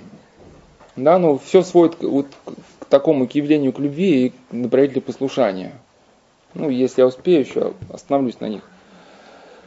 Ну, то есть пока еще, пока Данилина продолжаю, что границы собственного аутизма, у меня, кстати, были слайды заготовлены, но уже ладно, давайте авторы, которых ссылаюсь, что они прорываются только через лицо другого. И когда Данилин писал, что он пришел к этому открытию, он был по-настоящему потрясен. Ну, то есть это кто, кто такой Данилин? Ну, это человек, который до 40 лет занимался, ну, психиатрией. Если у него книги, я, кстати, читать не советую там, но у него такая, многие книги посвящены каким-то там ассоциациям он там, э, ну, настолько замысловать какие-то концепции псих, психотерапии там он приводит. Вникать в это никакой нужды нету. Но, тем не менее, он крестился в 40 лет, потому что по-другому не видел, как объяснить э, ни себе, ни своим пациентам, что все-таки с нами происходит. И когда он увидел, что вот эта доминанта, она является вот заповедью Христа, да, возлюби ближнего своего, то он был по-настоящему потрясен. И он пишет такие слова, вот после этого своего потрясения, что в теории физиолога Ухтомского заповеди христианства становятся законами нейрофизиологии. Из области человеческой нравственности, которую 20 век отринул, как никому не нужное докучливое ограничение, они переходят в область биологии мозга и психиатрии. Вот, ну, э, чуть-чуть проскочив, ну, логически, может быть, будет логический скачок, я просто скажу сразу, что мы не можем, э, все-таки у нас с вами тема была заранее, ну, богословская такая, более-менее, да, христианская. А когда мы говорим какие-то богословские моменты, мы не можем опираться на ну, научные, научные данные. Что ну, научные данные постоянно меняются. Там сегодня одно доказали, завтра другое. Ну и к тому же это совершенно разные области. Мы научные данные можем э, в данном случае, в данной беседе, привести только как ну, дополнительную иллюстрацию.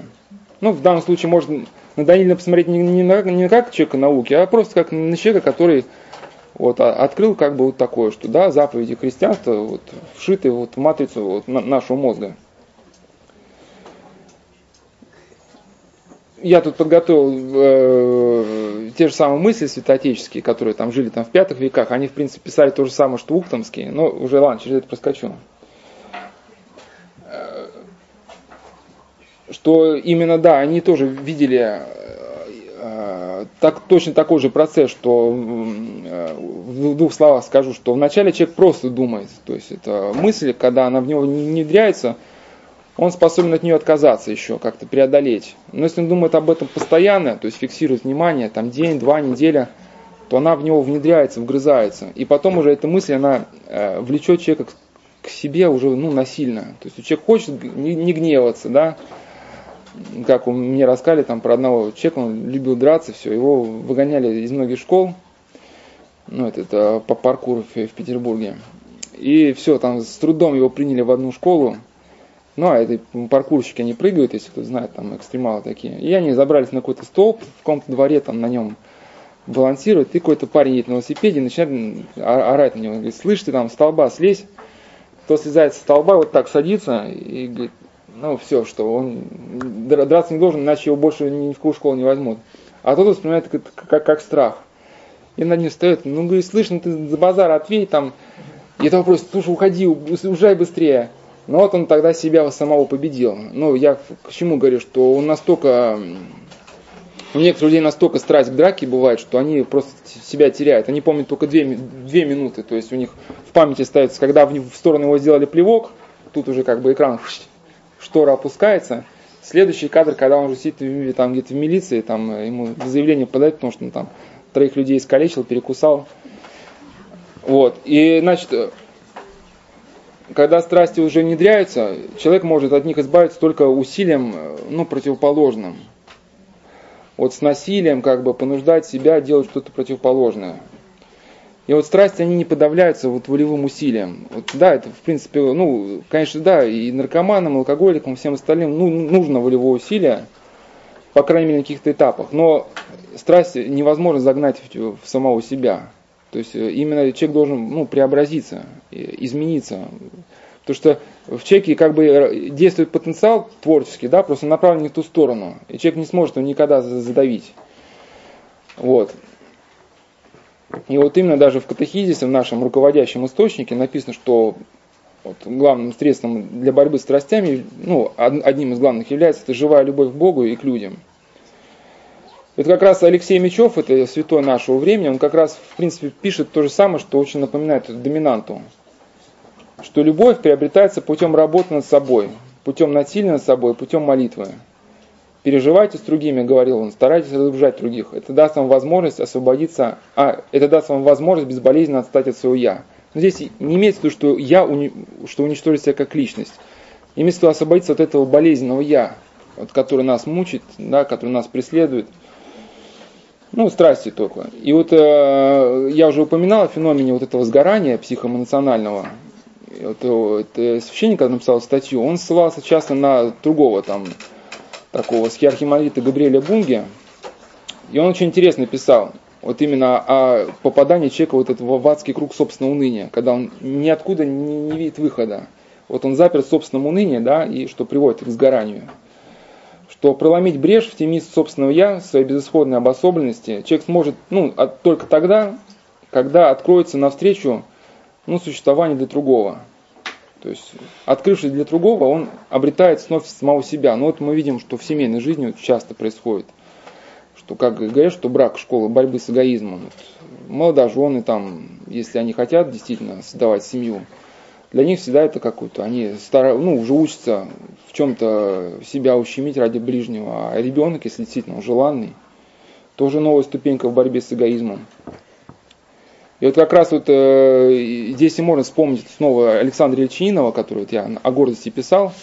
Он писал, что на средних стадиях человек останавливается в этом падении своем, если ну, женится или в его жизни входят какие-то серьезные трудности. Чтобы через борьбу с этими трудностями, через любовь к другим, он как-то, ну, кто хочет, то может идти там, если нет. Там, не, я просто, если, если устали, я просто так сокращаю все. А.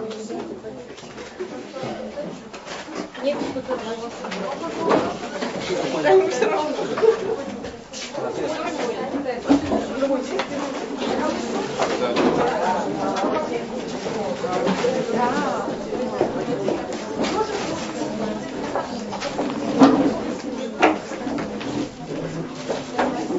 сейчас дождемся, пока громыхание закончится. До свидания.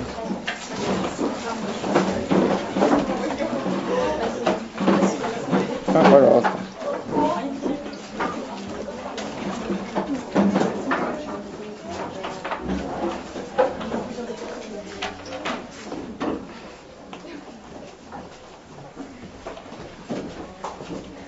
Принципе, самая хорошая беседа, она обычно с этого момента только и начинается. Когда уже стоит только... Э, знаете, как играет профессиональный наперсточник? Когда слишком много людей уже обрастает его, в общем, ему это невыгодно, чтобы слишком много свидетелей. Ну, говорит, так, все, уходим, уходим, берет свои, свои эти наперстки, раз, делает три шага. Ну, вся обычная толпа, которая просто зеваки, которые, ну, деньги не будут тратить, они раз и уходят. И он уже снова делает два шага обратно. Ну все, я передумал. И остается с теми, кого уже дальше будет.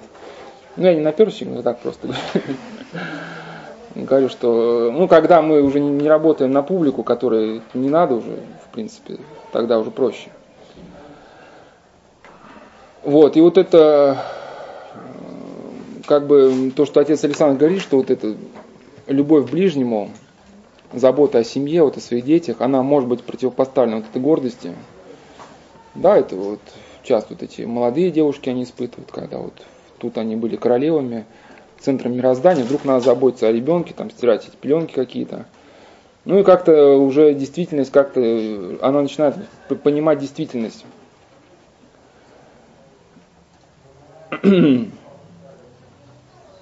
И вот если бы э, привести просто, сейчас не буду, подобрал, мне показать очень интересные цитаты святых отцов, вот казалось бы, такая связь интересная, вот эта э, блудная страсть и гордость, она чем исцеляется?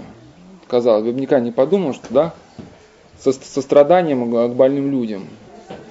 Ну вот именно к, к прикованным там, к, к постели, страждущим. И вот когда человек проявляет такое деятельное сострадание, вот он казал, избавляется от этих двух, казалось бы, не связано никак с уходом за больными страстей. И вот мы просто, это можно понять от свете того, что мы с вами говорили, что когда человек он погружается в свою личность, то есть его полностью зачаровывают такие наиболее яркие эмоции, которые до возможности человека, ну это наркотики и какая-то блудная страсть, что они такие самые яркие. И вот когда в, в человеке некуда приложить вот эту свою какую-то любовь, то он начинает просто сгорать. Вот я сам лично видел а, в Кемье одну женщину, такую старенькую уже. Ну, она даже христианка была. Там я уж по какому-то поводу к ней зашел. Ну, так удивился, что у нее этот, этот угол был, какие-то иконы там.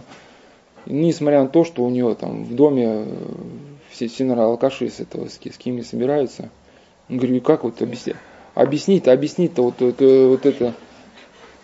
Чего там? Ну, не все, там, с рабочей Островска. Ну, и причем там фотография, она на фотографиях, там у нее, вот как эти старые фотографии, да, черно-белые, такой муж в этом смокинге, она такая очень красивая, такая в платье в красивом. Я говорю, ну как вот это можно связать-то, вот этот дом разруху, да, и со следами какой-то жизни такой очень, ну, красивый какой-то, приличный, цивильный. Она говорит, что ну, не, не, не, не, не было у меня ребеночка. Вот если я могла бы вот, ухаживать за ним, то я бы как-то ну, еще жила. А так некому мне эту любовь свою. И в этом была какая-то действительно такая трагедия жизни. И вот об этом же рассказывал старец вот Паисий Афонский. Он рассказал, как намучился с одной состоятельной женщиной, которая не имела детей. Вот. Несмотря на материальный достаток, ей все было в тягость. Ничего не радовало. И всему она терзалась. Вот, все было и скучным, тяжелым, а потом и начали душить помыслы, и она начала пить таблетки. И вот старец говорит, ну сходи хоть в больницу, это, навести больных. Ну, а посчитал, что это для нее очень тяжело. Но вот и так, и эдак, все-таки старец каким-то образом ввел в нормальном колью, иначе она докатила бы до сумасшедшего дома.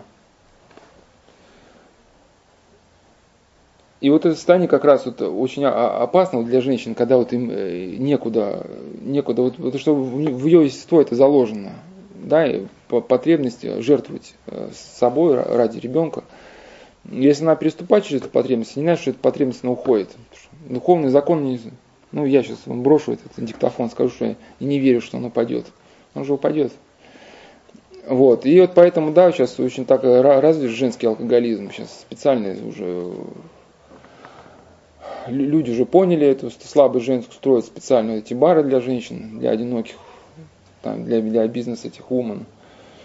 Потому что она, попав в такую ситуацию, когда ничего не может жертвовать, начинает потихоньку сходить с ума. Начинает прикладывать бутылки. Ну, что первое, приложится, ну, начинается с маленького, там, с баночки, там, жин тоника, там, какого-нибудь. Что после первого глотка происходит? Облегчение, да, значит, что надо? Повторить. И вот так раз за разом человек возвращается вот к этому опыту, который, ну, как-то ему помог. Ну, как мы говорили, вот суть этого опыта всегда одна, что из этого опыта исключен другой. Ну, кстати, вот в этом э, принципе возвращения назад постоянно вот к этому опыту облегчения, вот феномен выгорания и тоже как бы связан с ним. Что человек э, почему сгорает? Потому что он всегда ищет э, того, что было раньше.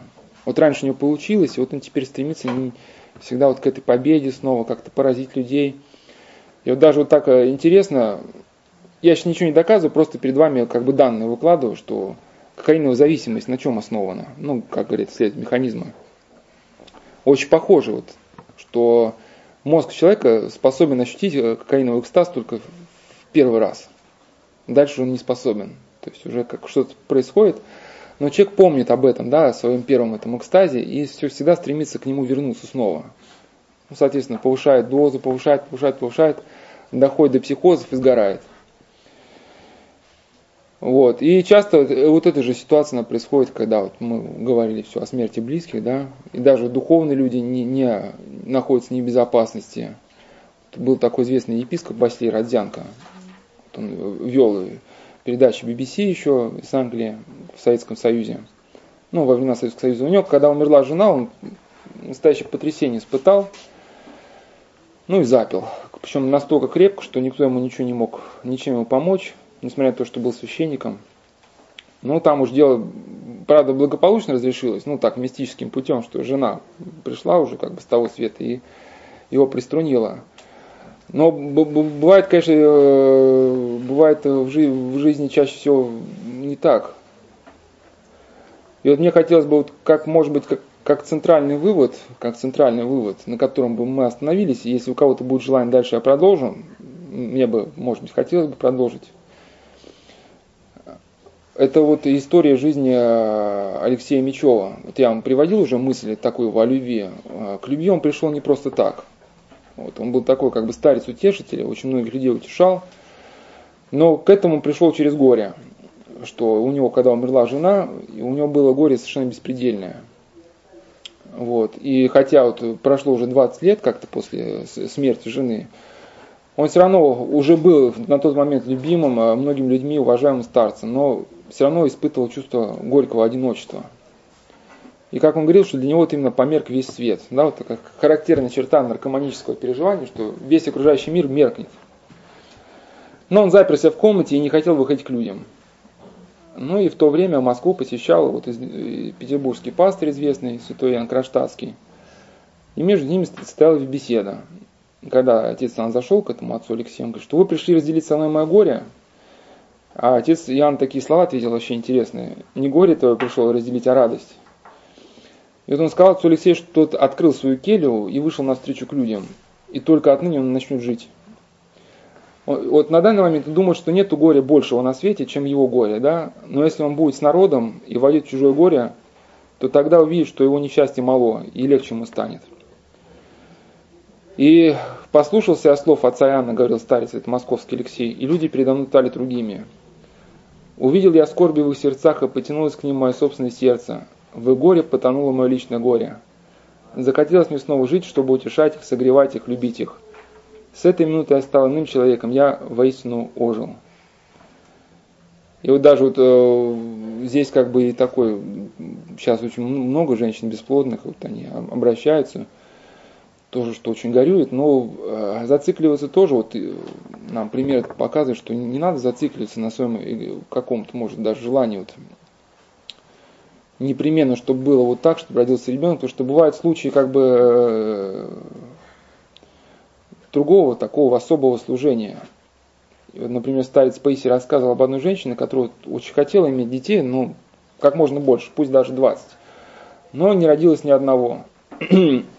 Но она была очень такая добродетельная, у нее был состоятельный муж, и она помогала бедным детям, вот, э, ну, бедным людям, которые не находили средств на учебу. Ну, она снилась как мать.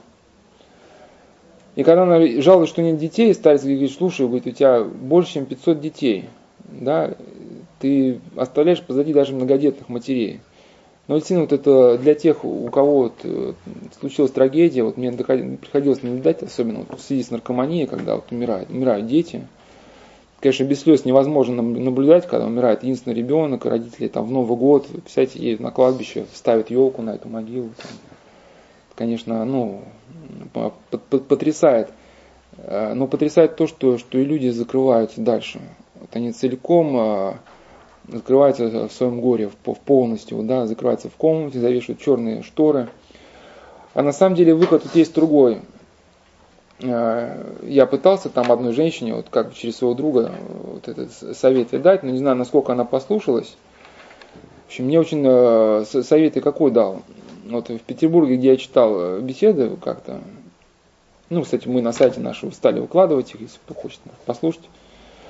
Вот Санкт-Петербургский центр есть такой социальной адаптации для подростков, находящихся в конфликте с законом. Это не государственный центр, ну это там связано как-то с православием, курируется. Но он такой центр, очень как бы, очень много хорошей молодежи вокруг собралось. Там один из воспитателей, вот президент Петербургского паркура, и там постоянно очень много приезжает добровольцев. То есть там приезжает какой-то юрист очень состоятельный. Ну, он раз в неделю где-то приезжает, учит с детьми стихи. И было вообще трогательно очень видеть, когда вот, э, вот эти ну, малолетние преступники с такими статьями уже серьезными, ну, просто им оставляют последний шанс, если признают их не до конца потерянными, им дают возможность год прожить в этом центре, ну, не за решеткой, а в условиях города, Вот. Если уж они проколы какие-то у них происходят в этом центре, то их уже в колонию. Ну вот и как вот они читали там стихи эти Пушкина, там Блок там о любви, вот этот с ними юрист учил, читал им лекции о римском праве. Или вот даже бывает студентка там одна приезжала, с ними уроки делала. Ну вот я посоветовал вот этой маме, у которой два, два ее сына погибло, вот начать туда ездить. Что понятно, ну сколько можно смотреть это э, видео с погибшими сыновьями. Мы скорбим, но мы знаем, что вот мы христиане, мы знаем, что они живы. Другой вопрос, где они, вот, в раю или в аду, это вопрос другой. Но никто с нас не требует, чтобы жизнь остановилась. И поэтому единственный шанс ей, для нее, мне кажется, он состоит в том, чтобы вот выйти навстречу другим. Пусть приезжает туда, допустим, стирает, готовит, там, штопает. Ну, пусть она хорошо готовит. Раз в неделю, допустим, приезжает, готовит там обед. Там вот много молодежи очень хорошей собирается. И где-то вот там вот сердце ее оттает. И вот только такой выход можно, наверное, предложить вот и женщинам, которые сейчас почему-то такая наблюдается волна патологической привязанности, когда вот она зацикливается на каком-то мужчине, вот он ее не любит, там, а плевать на нее хотел, а она всю жизнь без него не может, уже в петлю лезет, там, говорит, что вот э, позвонит, я приду, хотя знает, что он ее вообще никак не любит. Но это тоже вот эта беднота внутреннего мира, вот этот ее внутренний мрак какой-то, да, в этом внутреннем мраке, тот мужчина был вот это э, блеснувшей искрой, и она никак не может ее отпустить, вот эту искру, потому что иначе она останется во мраке. Для нее единственный выход это тоже вот какая-то такая деятельная любовь ну, близким. Банально к своим родителям, к близким, э, там, к друзьям, к, внимание к чужим просьбам. И вот даже такой интересный факт, когда я был на семинаре синодального отдела по церковной благотворительности, у них колоссальный э, вообще объем работы построен на помощи добровольцев. Ну, люди, которые работают, у которых есть там семьи, дети – звонят и говорят, я могу выделить на добрые дела вот 4 э, часа в неделю. Да, там, например, понедельник, пятницу могу делать там, по 2 часа добрых дел. Вот, его как-то включают в какую-то структуру, там 10 тысяч добровольцев, и ему поручают вот в эти два часа там что-то сделать. И вот даже такие делаются дела великие, вот там один человек был инсулинозависимый, то есть он постоянно надо делать укол инсулина, плюс слепой и обездвиженный. То есть абсолютно за собой ухаживать не может, родственников нет. И ему наладили вот э, дежурство такое из 12 смен. То есть люди по 2 часа дежурят и уезжают. Да, и вот казалось бы, что, что заставляет людей, многие из них очень богатые. Что их заставляет, вот есть что заняться, что ли, нечем. А оказывается, дело в том, что они ощущают чувство полноты жизни. Да, вот, э, причастности к какому-то ну, великому, доброму, такому глобальному процессу. И вот э, мне очень нравится, как вот эту мысль выразил Достоевский, то есть читали, да, «Преступление Николая Да, вот э, если так, обратить внимание на, на то, как Достоевский описывает это Раскольникова, когда он уже после совершенного убийства, то есть он уже сходит с ума, подумывает о самоубийстве, вот он там, при нем женщина бросилась в реку, ну, Раскольников стоит на нас, смотрит, ну да, это, это выход. Ну, вот. И вот он, когда живет в тоске, вот этой мучительной тревоге, он видит, как вот этого Мармеладова, да, давит, давит лошадьми. И он заходит вот в дом это Мармеладова и отдает свои, кажется, последние деньги вот Екатерине. И выходит. И вот как Достоевский писал, что Раскольников вышел из комнаты и сходил тихо по лестнице, не торопясь, весь в лихорадке, не сознавая того, полный одного нового необъятного ощущения, вдруг приклонившей полной могучей жизни. Это ощущение могло походить на ощущение приговоренного к смертной казни, которому вдруг неожиданно объявляют прощение. И он даже воскликнул после испытанного, что есть жизнь, разве я сейчас не жил? И вот даже вот если так, а, хотя говорят, что у Бога нет слова «если», но вот э, все равно, вот если представить просто вот сюжетную линию романа, вот, что если бы Раскольников не пожертвовал бы, не, не дал бы, да, не помог бы близкому человеку, ну не близкому, просто человеку. Ну, если кто помнит сюжет, что его побежала догнать Соня, поблагодарить за эти деньги. Вот. Соответственно, если бы не дал, Соня бы не побежала. Соня бы не побежала, Соня бы его ну, к какому-то покаянию, к преображению личности не привела бы. Потому что она, вот если кто читал, помнит, что она его, в принципе, и спасла вот свою любовь. Пошла за ним на каторгу. И даже вот хотя она сама э, страдала вот напряжение всего романа, даже, да, вот ее поступок, желание помочь вот этому э, бедному вот этому Родиону, привел ее к, к личному счастью, что она была до того счастлива, что почти испугалась своего счастья. И мне в этом смысле очень нравится концовка, вот сам буквально последний абзац, что роман, что они, ну то есть Раскольников и Соня, хотели было говорить, но не могли. Слезы стояли в глазах. Оба они были бледны и худы, но в этих больных и бледных лицах уже сияла заря обновленного будущего, полного воскресения в новую жизнь. Их воскресила любовь. Сердце одного заключало бесконечные источники жизни для сердца другого. И вот если э, кто-то вот, в общем, э, ну, хочет эту тему изучить глубже, вот я очень советую набрать в интернете, прочитать рождественское письмо Ивана Глина. Оно очень коротенькое, одна страница А4. Ну, в общем, это письмо можно смело давать людям, которые жалуются, что вот меня никто не любит, э, никто меня не понимает. Как это там говорится? Пойду я на болото, наимся жабанят. В общем, э, есть люди, что все, меня никто не смотрит, я вот бедный, несчастный. Ну, я в таких случаях всегда просто распечатаю вот это письмо. Оно на одну страничку умещается. Но суть сейчас в чем, что от, от имени вот этого Николая написан, написан этот рассказ, что он, будучи на чужбине, вдруг остро ощутил свое одиночество, что он никому не нужен, что никто не любит. Но он стал перебирать пачки старых, пачку старых писем и наткнулся на письмо, которое когда-то написала ему мама. И вот мама ему объясняет, что человек только тогда одинок, когда он никого не любит. А у того, кто любит, сердце цветет и благоухает. И он дарит свою любовь совсем так, как цветок свой запах. И такому человеку у него даже нет времени, чтобы думать, одинок он вообще или он не одинок. В любви человек забывает себя, он живет с другими, он живет других, а это и есть счастье. И даже вот здесь, кстати, очень не нравится, как разрешается вопрос взаимности. Что не нужно высчитывать того, что принесет любовь. Там любит меня больше или меньше, а вдруг я там буду любить больше, а меня там недолюбят. Ну вот я, когда вот слушаю этих современных психологов, ну, такая вот эта хинея какая-то идет, что там про, про партнерство в браке, ну это, не знаю, и как раз вот эти все современные, да, психологические вот эти концепции можно сюда вот уместить, что когда человек начинает высчитывать, что принесет ему любовь, в этом случае прерывается живая строя любви, текущее сердце. А если она прерывается, то вокруг человека образуется пустота, не согретая с его любовью. И люди чувствуют вот этот холод и отворачиваются от такого человека. И он сидит в полном одиночестве, ободенный и несчастный. И поэтому не надо тревожиться от взаимности. Надо любить других и этим будете их звать к любви. И когда человек вот так начнет жить, вот он тут же ощутит какие-то чудеса вокруг него происходящие. Со всех сторон, ну, к нему потекут струи ответной любви, да, как ответ какой-то. И тогда ты испытаешь, вот пишет мама сыну, этот ответный обратный поток не как полное счастье, которого требовал, добивался, а как незаслуженное земное блаженство, в котором твое сердце будет свести и радоваться.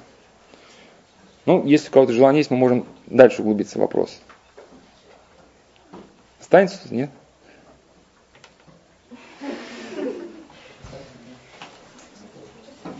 Ну ладно, тогда, тогда, тогда углубляюсь, если кто хочет, может вставать. Просто как бы к логическому концу мы пришли, ну, к, к, к первому уровню. Вот, если просто... Сейчас, подождем.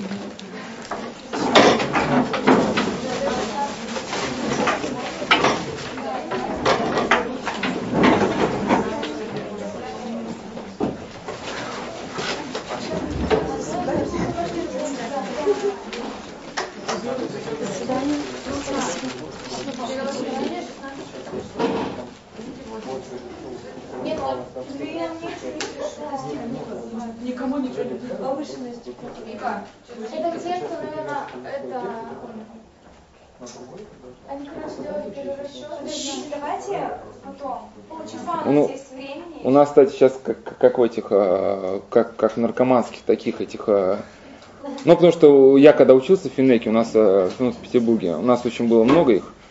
И буквально там на улице, когда там собирались люди на переменах, там, ну, такие кружки там стали по 20, по 30. И где-то на втором курсе начало людей выкашивать.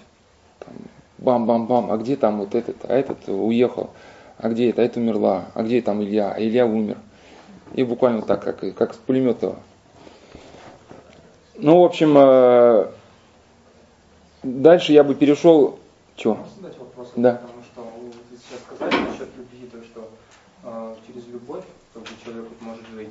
А вот у меня вот такой вопрос возник. А если вот получается, то есть у него создается вот этот объект любви, то есть на что у него направлено, и не, независимо от того, что это любовь к женщине, либо любовь к родине или к делу. А если вот происходит такая вот ситуация в жизни какая-то, что вот это дело или вот эта женщина, то есть она как бы, так скажем, как-то исчезает из его жизни. То есть это как? Это получается, ему ну, стоит только перенести просто объект своей любви на другого человека или на другое дело, ну, я, я, я... даже дальше? Вот Иван Ильин очень хорошо нравится, как сказал, что э, сейчас не буду цитату искать, но в общем где-то, что любая неконкретика, она в общем, ну так своими словами, она непродуктивна. То есть когда мы говорим о какой-то вещи, мы должны быть предельно конкретны. Когда просто в общих ну, чертах начинаем говорить, мы всегда пытаемся найти какую-то абстрактную модель, да. Вот сейчас, кстати, чем занимаются психологи. Вот, да, там вот, мы рассмотрим ситуацию, один там любит, другой не любит, и там началось там что-то там. Вот, э, не, не стоит вот, вот так заниматься, нужно просто в своей жизни стремиться всегда вот к истине какой-то, ну, выбирать всегда мне однажды за, за, за, задали вопрос, я не знал бы, как на него ответить, если бы не поехал вот в машине с своей сестрой. Там мне задали на одной беседе там какой-то человек, что вопрос, что значит быть мужчиной. ну, мужчина это не значит быть, что вот, у меня был знакомый, который всегда считал мужчиной, но когда он с женщиной поссорился, я ему пытался объяснить, что он поссорился, в общем, из-за того, что, ну, еще до моего, моего ухода в монашество, э, ну, почему, почему она его бросила, что, в общем, он ее ни во что не ставил. Говорит, да она овца. Я говорю, ну, то есть у него была такая концепция, что он пацан, которому все можно, а она овца, которой ничего нельзя. Ну, то есть, вот. Вот, ну вот это болезненно, да, скажем, привязанность. И мужчины быть не это, не то, что там можешь кого-то ударить, кого-то взорвать, там порезать. И как раз э, я когда вот ехал, почему про сестру вспомнил, меня отвозил ее муж на машине, а муж у нее любит слушать муж, Мишу Малаша. Вот. И что-то там, я не помню, какая-то песня была, что... Ну, мне понравился текст очень. Говорит, что, что, что так ценно кротко, это то, что не оставишь, когда нож у глотки.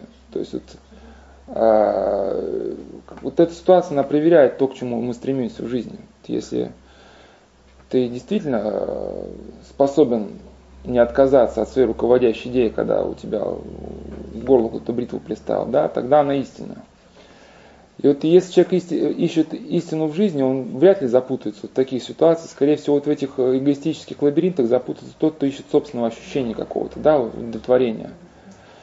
А любовь, она радостное чувство, она не может э, принести вот э, какую-то депрессию, даже если как говорится, объект любви умирает, да?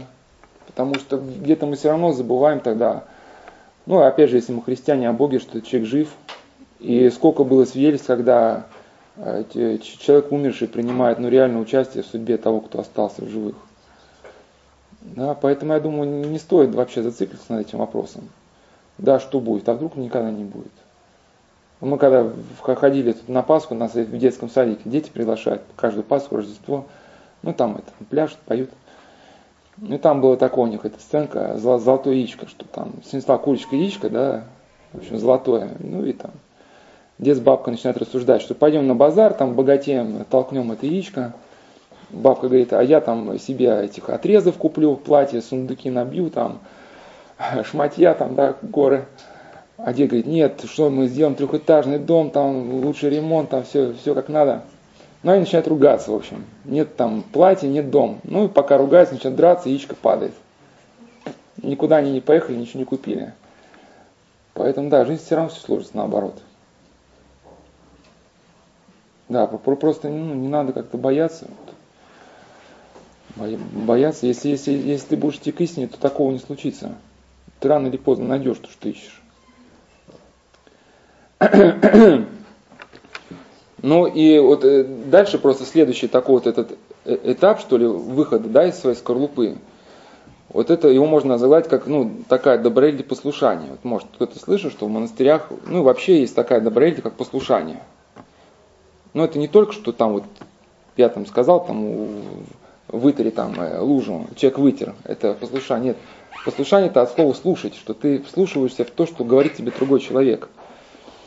И вот в моменте даже реабилитации наркозависимых, ну я э, тут не, не, просто разные свидетельства привожу в одну систему, просто чтобы вы увидели, что разные люди, которые приезжают к, к разным областям, там, э, они в принципе говорят об, об одних и тех же процессах.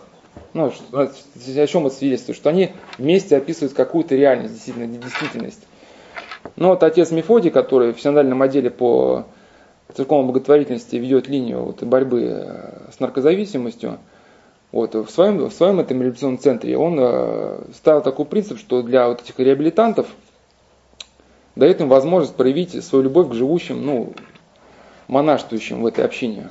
То есть, ну, есть монастырь, туда присылают этих э, наркозависимых на реабилитацию. В общем, они воспринимают каждую просьбу вот, члена общины как обязательную к исполнению. Но это, конечно, не рабство, здесь э, смысл гораздо глубже. Вот. И в чем этот смысл стоит? Вот этот епископ Василий, о котором я рассказал, который запил после жены. Его, когда после смерти жены э, хотели возводить сан епископа, там епископ может стать только монах. Он должен принять монашеский обет. Это там обет целомудрия, то есть девства, нестяжания, нищеты и послушания. И он говорит, что первые два обета ему понятно, а как вот послушание исполнить, если он будет сам епископ, то есть сам будет всеми командовать, как ему кого-то слушаться. Я, митрополит Антоний говорит, а ты оказывай послушание каждому человеку, который ты встретил на жизненном пути. Его просьбу, да, исполняй любую, если она только не противоречит э, с Евангелием. И вот э, архимандрит Тихон э, Шевкунов, наблюдая вот за жизнью вот этого епископа, он такой отмечал удивительный факт, что за этим послушанием каждому человеку скрывался какой-то дар увидеть э, везде э, вот этот э, какой-то промысел Божий, да, какую-то вот эту закономерность, может, которую этот Максимилиан Коэн все пытался найти. То есть епископ Василий стал вот орудием Божьим в этом мире. И однажды даже так произошло, что он решил исполнить просьбу одного батюшка, который приглашал, приглашал из Москвы в какой-то далекий приход под Кострому. Ну, епископ поехал, и в итоге он встретился с своим там духовным сыном. Духовный, он даже не знал, что у него духовный сын есть. Там они, когда ехали в тот далекий приход, увидели разбитый мотоцикл, и там уже э, умерший человек, и сын вот этого погибшего говорит, что вот у моего отца, он хоть в храм никогда не ходил, но он был верующим человеком, у него был духовник, вот он живет там в Лондоне, этот э, епископ, э, ну то есть этот священник Родзянко, вот он считает его своим духовником. И владыка, когда услышал этот, э, ну, расплакался и опустился на колени, да, перед своим умершим сыном. Как бы отец Тихон даже видит, что вот, вот эта ситуация, она была, ну, так, когда все сложилось, чтобы он совершил отпевание своего духовного сына, а тогда это было, ну, годы антирелигиозные, никакого отпевания речи быть не могло. То есть Господь его послал вот в эту глушь какую-то, чтобы он там отпел. Его, а если, если он не послушался, вот, изначально предложение куда-то поехать, он бы и ну, не доехал. Ну и суть вот этого послушания э, в чем так в двух словах, что когда человек вслушивается, вот есть у него духовный наставник, да, и он слушается не только вот в то, что он говорит, там, э, делай так или делай сяк, а именно в тон голоса, во все эти колебания личности, ну и пытается приобщиться к опыту другому человеку. Да, это в принципе вот это послушание, оно есть и в науке, и в искусстве, даже в восточных наборствах, да, вот это контакт это, с мастером. В чем смысл? Что только вот через послушание человек способен прорваться через эту границу свою «я», достичь какого-то уже нового уровня, перерасти самого себя. Вот это очень в спорте хорошо заметно. Кстати, вот есть там такой в спорте момент, называется порог. То есть вот э, человек, например, с какими-то данными определенными, вот может сжать только 120 килограмм от груди штангу, и все, и больше ему не дано. Вот, хоть он там убьется, умрет по этой штанге, больше он не поднимет. Это его порог. Но есть вот э, тренера вот специально обученные, э, профессионалы, которые эти пороги умеют как бы пробивать. То есть есть специальные методики, такие очень э, хитрые. Но чтобы человеку вот эту, да, пробить порог, ему надо вот довериться, во-первых, другому человеку, вслушаться в то, что он говорит, да. И вот здесь он как бы может такой аналогию привести, что человек и в духовной жизни вот этим путем освобождается от своего «я».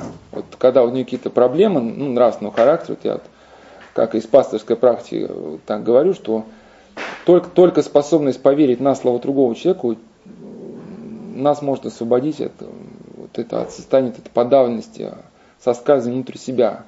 Когда он говорит, нет, он там, он гад, он меня там предал. И он говорит, нет, тебе кажется, тебе кажется. Ну смотри в корень, человек там 15 лет тебе помогал, да, почему думаешь, что тебя предал? И вот у человека стоит два выбора. Либо вот поверить, да, что слово, допустим, ну, духовника или кого-нибудь там, или своих родителей, либо продолжать, продолжать наставить на свое мнение. Наставив на свое мнение, он скатится вот, ну, к разрыву отношений. И вот мне очень нравится в этом смысле вот, э, воспоминания отца вот, э, Афанасия Нечаева, он был духовником митрополита Антония, которого упоминал. И отец Афанасий рассказал о своей встрече с валамским старцем э, Михаилом. И он говорит, что такое удивительное воспоминание было, что ты чувствуешь, что твои больные черты накладываются на его черты здоровые, да, и ты через это как бы исправляешься. Твои вот эти искажения не выпрямляются. И ты освобождаешься от самого себя, от этой тяжелой ночи, ноши, которая давит и мучит тебя, а ты не создаешь, в чем дело. Но вот эти слова освободиться от самого себя нужно понять правильно. Это не, это не, не, не вот это буддийское шествие к нирване. Там действительно освободиться от себя, это уничтожить себя. А в, в христианстве освободить себя и скорее ну, преобразить себя, преобразить свою больную природу. И вот как такое, просто чтобы об, обоснование какое-то найти этой мысли, вот известный богослов очень Лоский говорит, что истинность человека как раз и состоит в том, что в этой возможности освободиться от собственной природы. Не для того, чтобы уничтожить ее или предоставить самой себе, а для того, чтобы преобразить ее в Боге.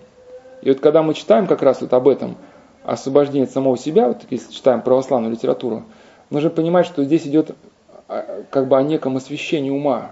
То есть Господь посещает человека, да, в ответ на молитву человека, он не замещает собой вот его сознание, как мы вот видим в фильмах там, про инопланетян, пришельцев, которые там к позвоночному столбу подключаются и вытесняют сознание человека.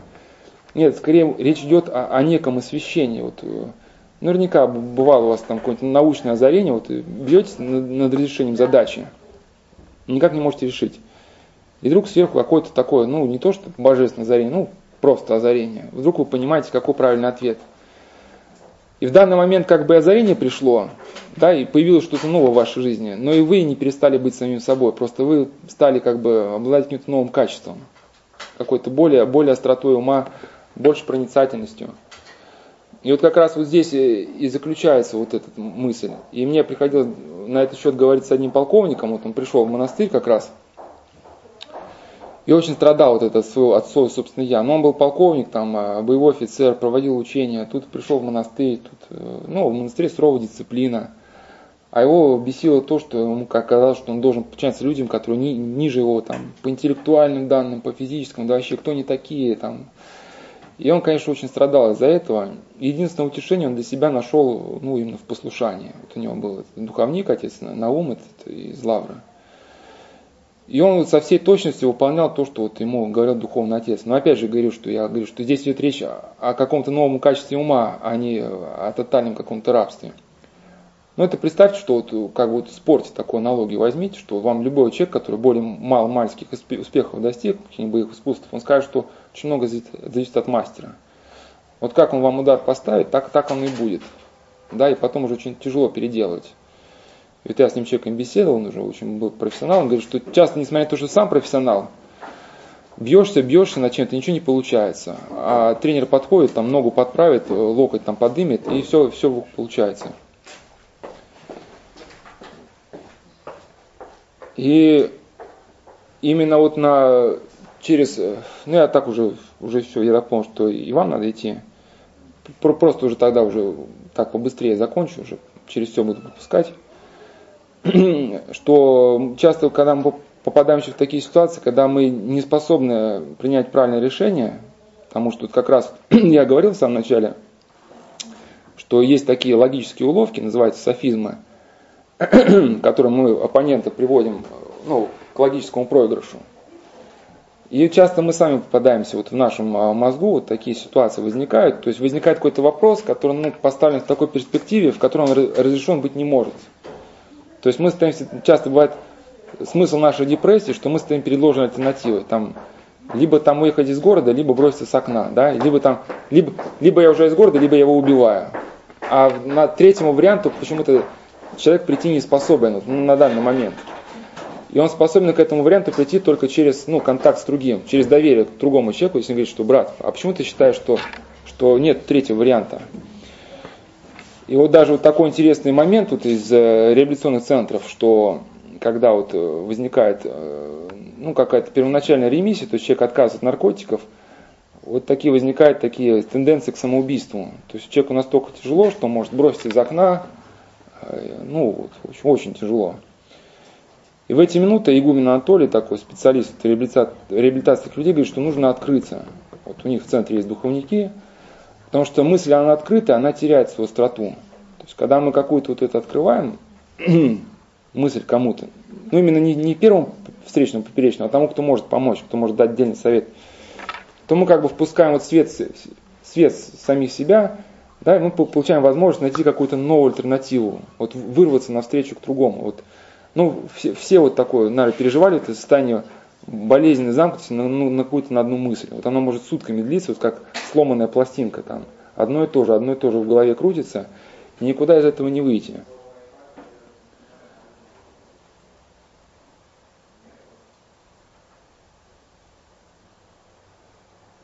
Ну и...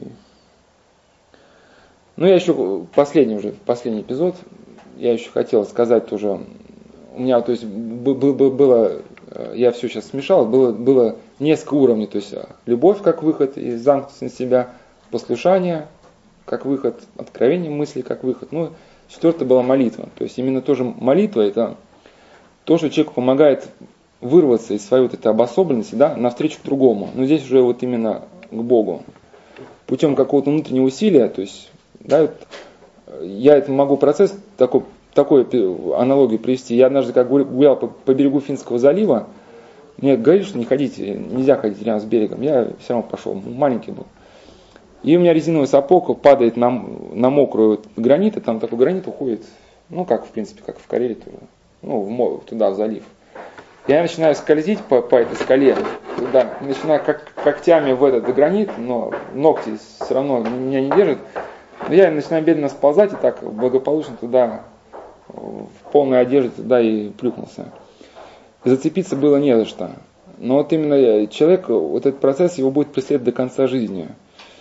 И всю жизнь вот он должен что-то этому процессу самозахлопывания противопоставить. Да? Вот, вот именно или любовь, или послушание, внимание к своим близким. Ну и последнее вот это молитва, когда человек вырывается из самого себя, как бы, в тот же момент он ощущает даже вот такой прилив счастья, потому что вот соединяясь с источником истины, как Агумен Марк писал, он чувствует счастье собственного, ну какое счастье вот этого блаженства. И последний пример, который приведу, это вот э, такой с дореволюционного журнала. Э,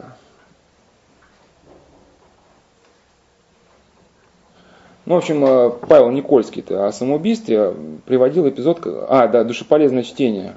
866 года журнал. Один священник рассказывал такой вот случай интересный, что в его приходе жил крестьянин, который ну, был землемером, ну, земельные сделки совершал, ну, там, как водится, при каждой сделке там по грамульке наливают, ну, там стопарик, там стопарик. Но в итоге зашло все очень далеко, но он стал уже пить и, и без земельных сделок. Вот. И у него такая мания началась уже, мания самоубийства. То есть его раз из петли вытащили, второй. И он уже э, вознамерился уже окончательно покончить жизнь самоубийством. Его уже в острог связали, ну, в острог типа тюрьмы. Но он настолько стал одержим идеей самоубийства, что уже никого не слушал. Да. Его по этапу э, ну, отправили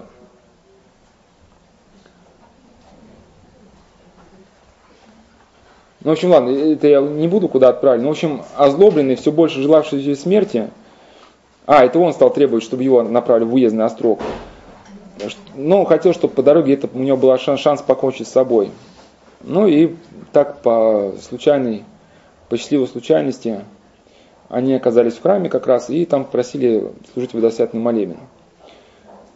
Ну и священник вот к нему обратился, говорит, ну ты сам-то помолись, тоже вот ему. Но он как бы через силу сказал, что Боже, милости будем, не грешным. Вот. Ну, в первый раз сказал и содрогнулся. Ну, сказал второй раз, и вдруг что-то с ним произошло, что как пелена с его глаз упала, и вдруг все стало ему дорого и мило, вот он, он разрыдался, и для него началась новая жизнь. Вот он узнал вот свою жену, э, которую там ставил, он перестал узнавать. Да, и вот, вот каждый из вас, наверное, в жизни вот может э, такое ощутить, уже как вы вот такую жизнь, что такие минуты бывают страшные. Я сам это переживал. У меня однажды было такое, что я прям возненавидел, непонятно с чего.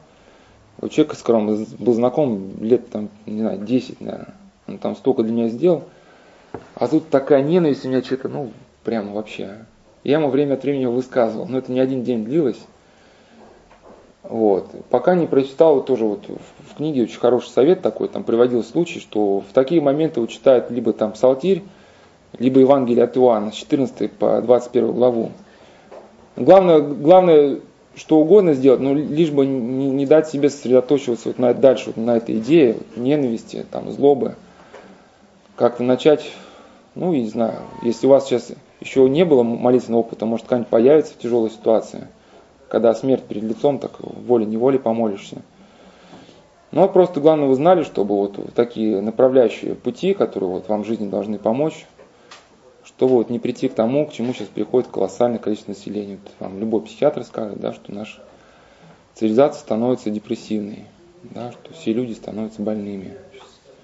Вот вам желают это учите избежать, прожить счастливую жизнь, да, принести какую-то пользу окружающим.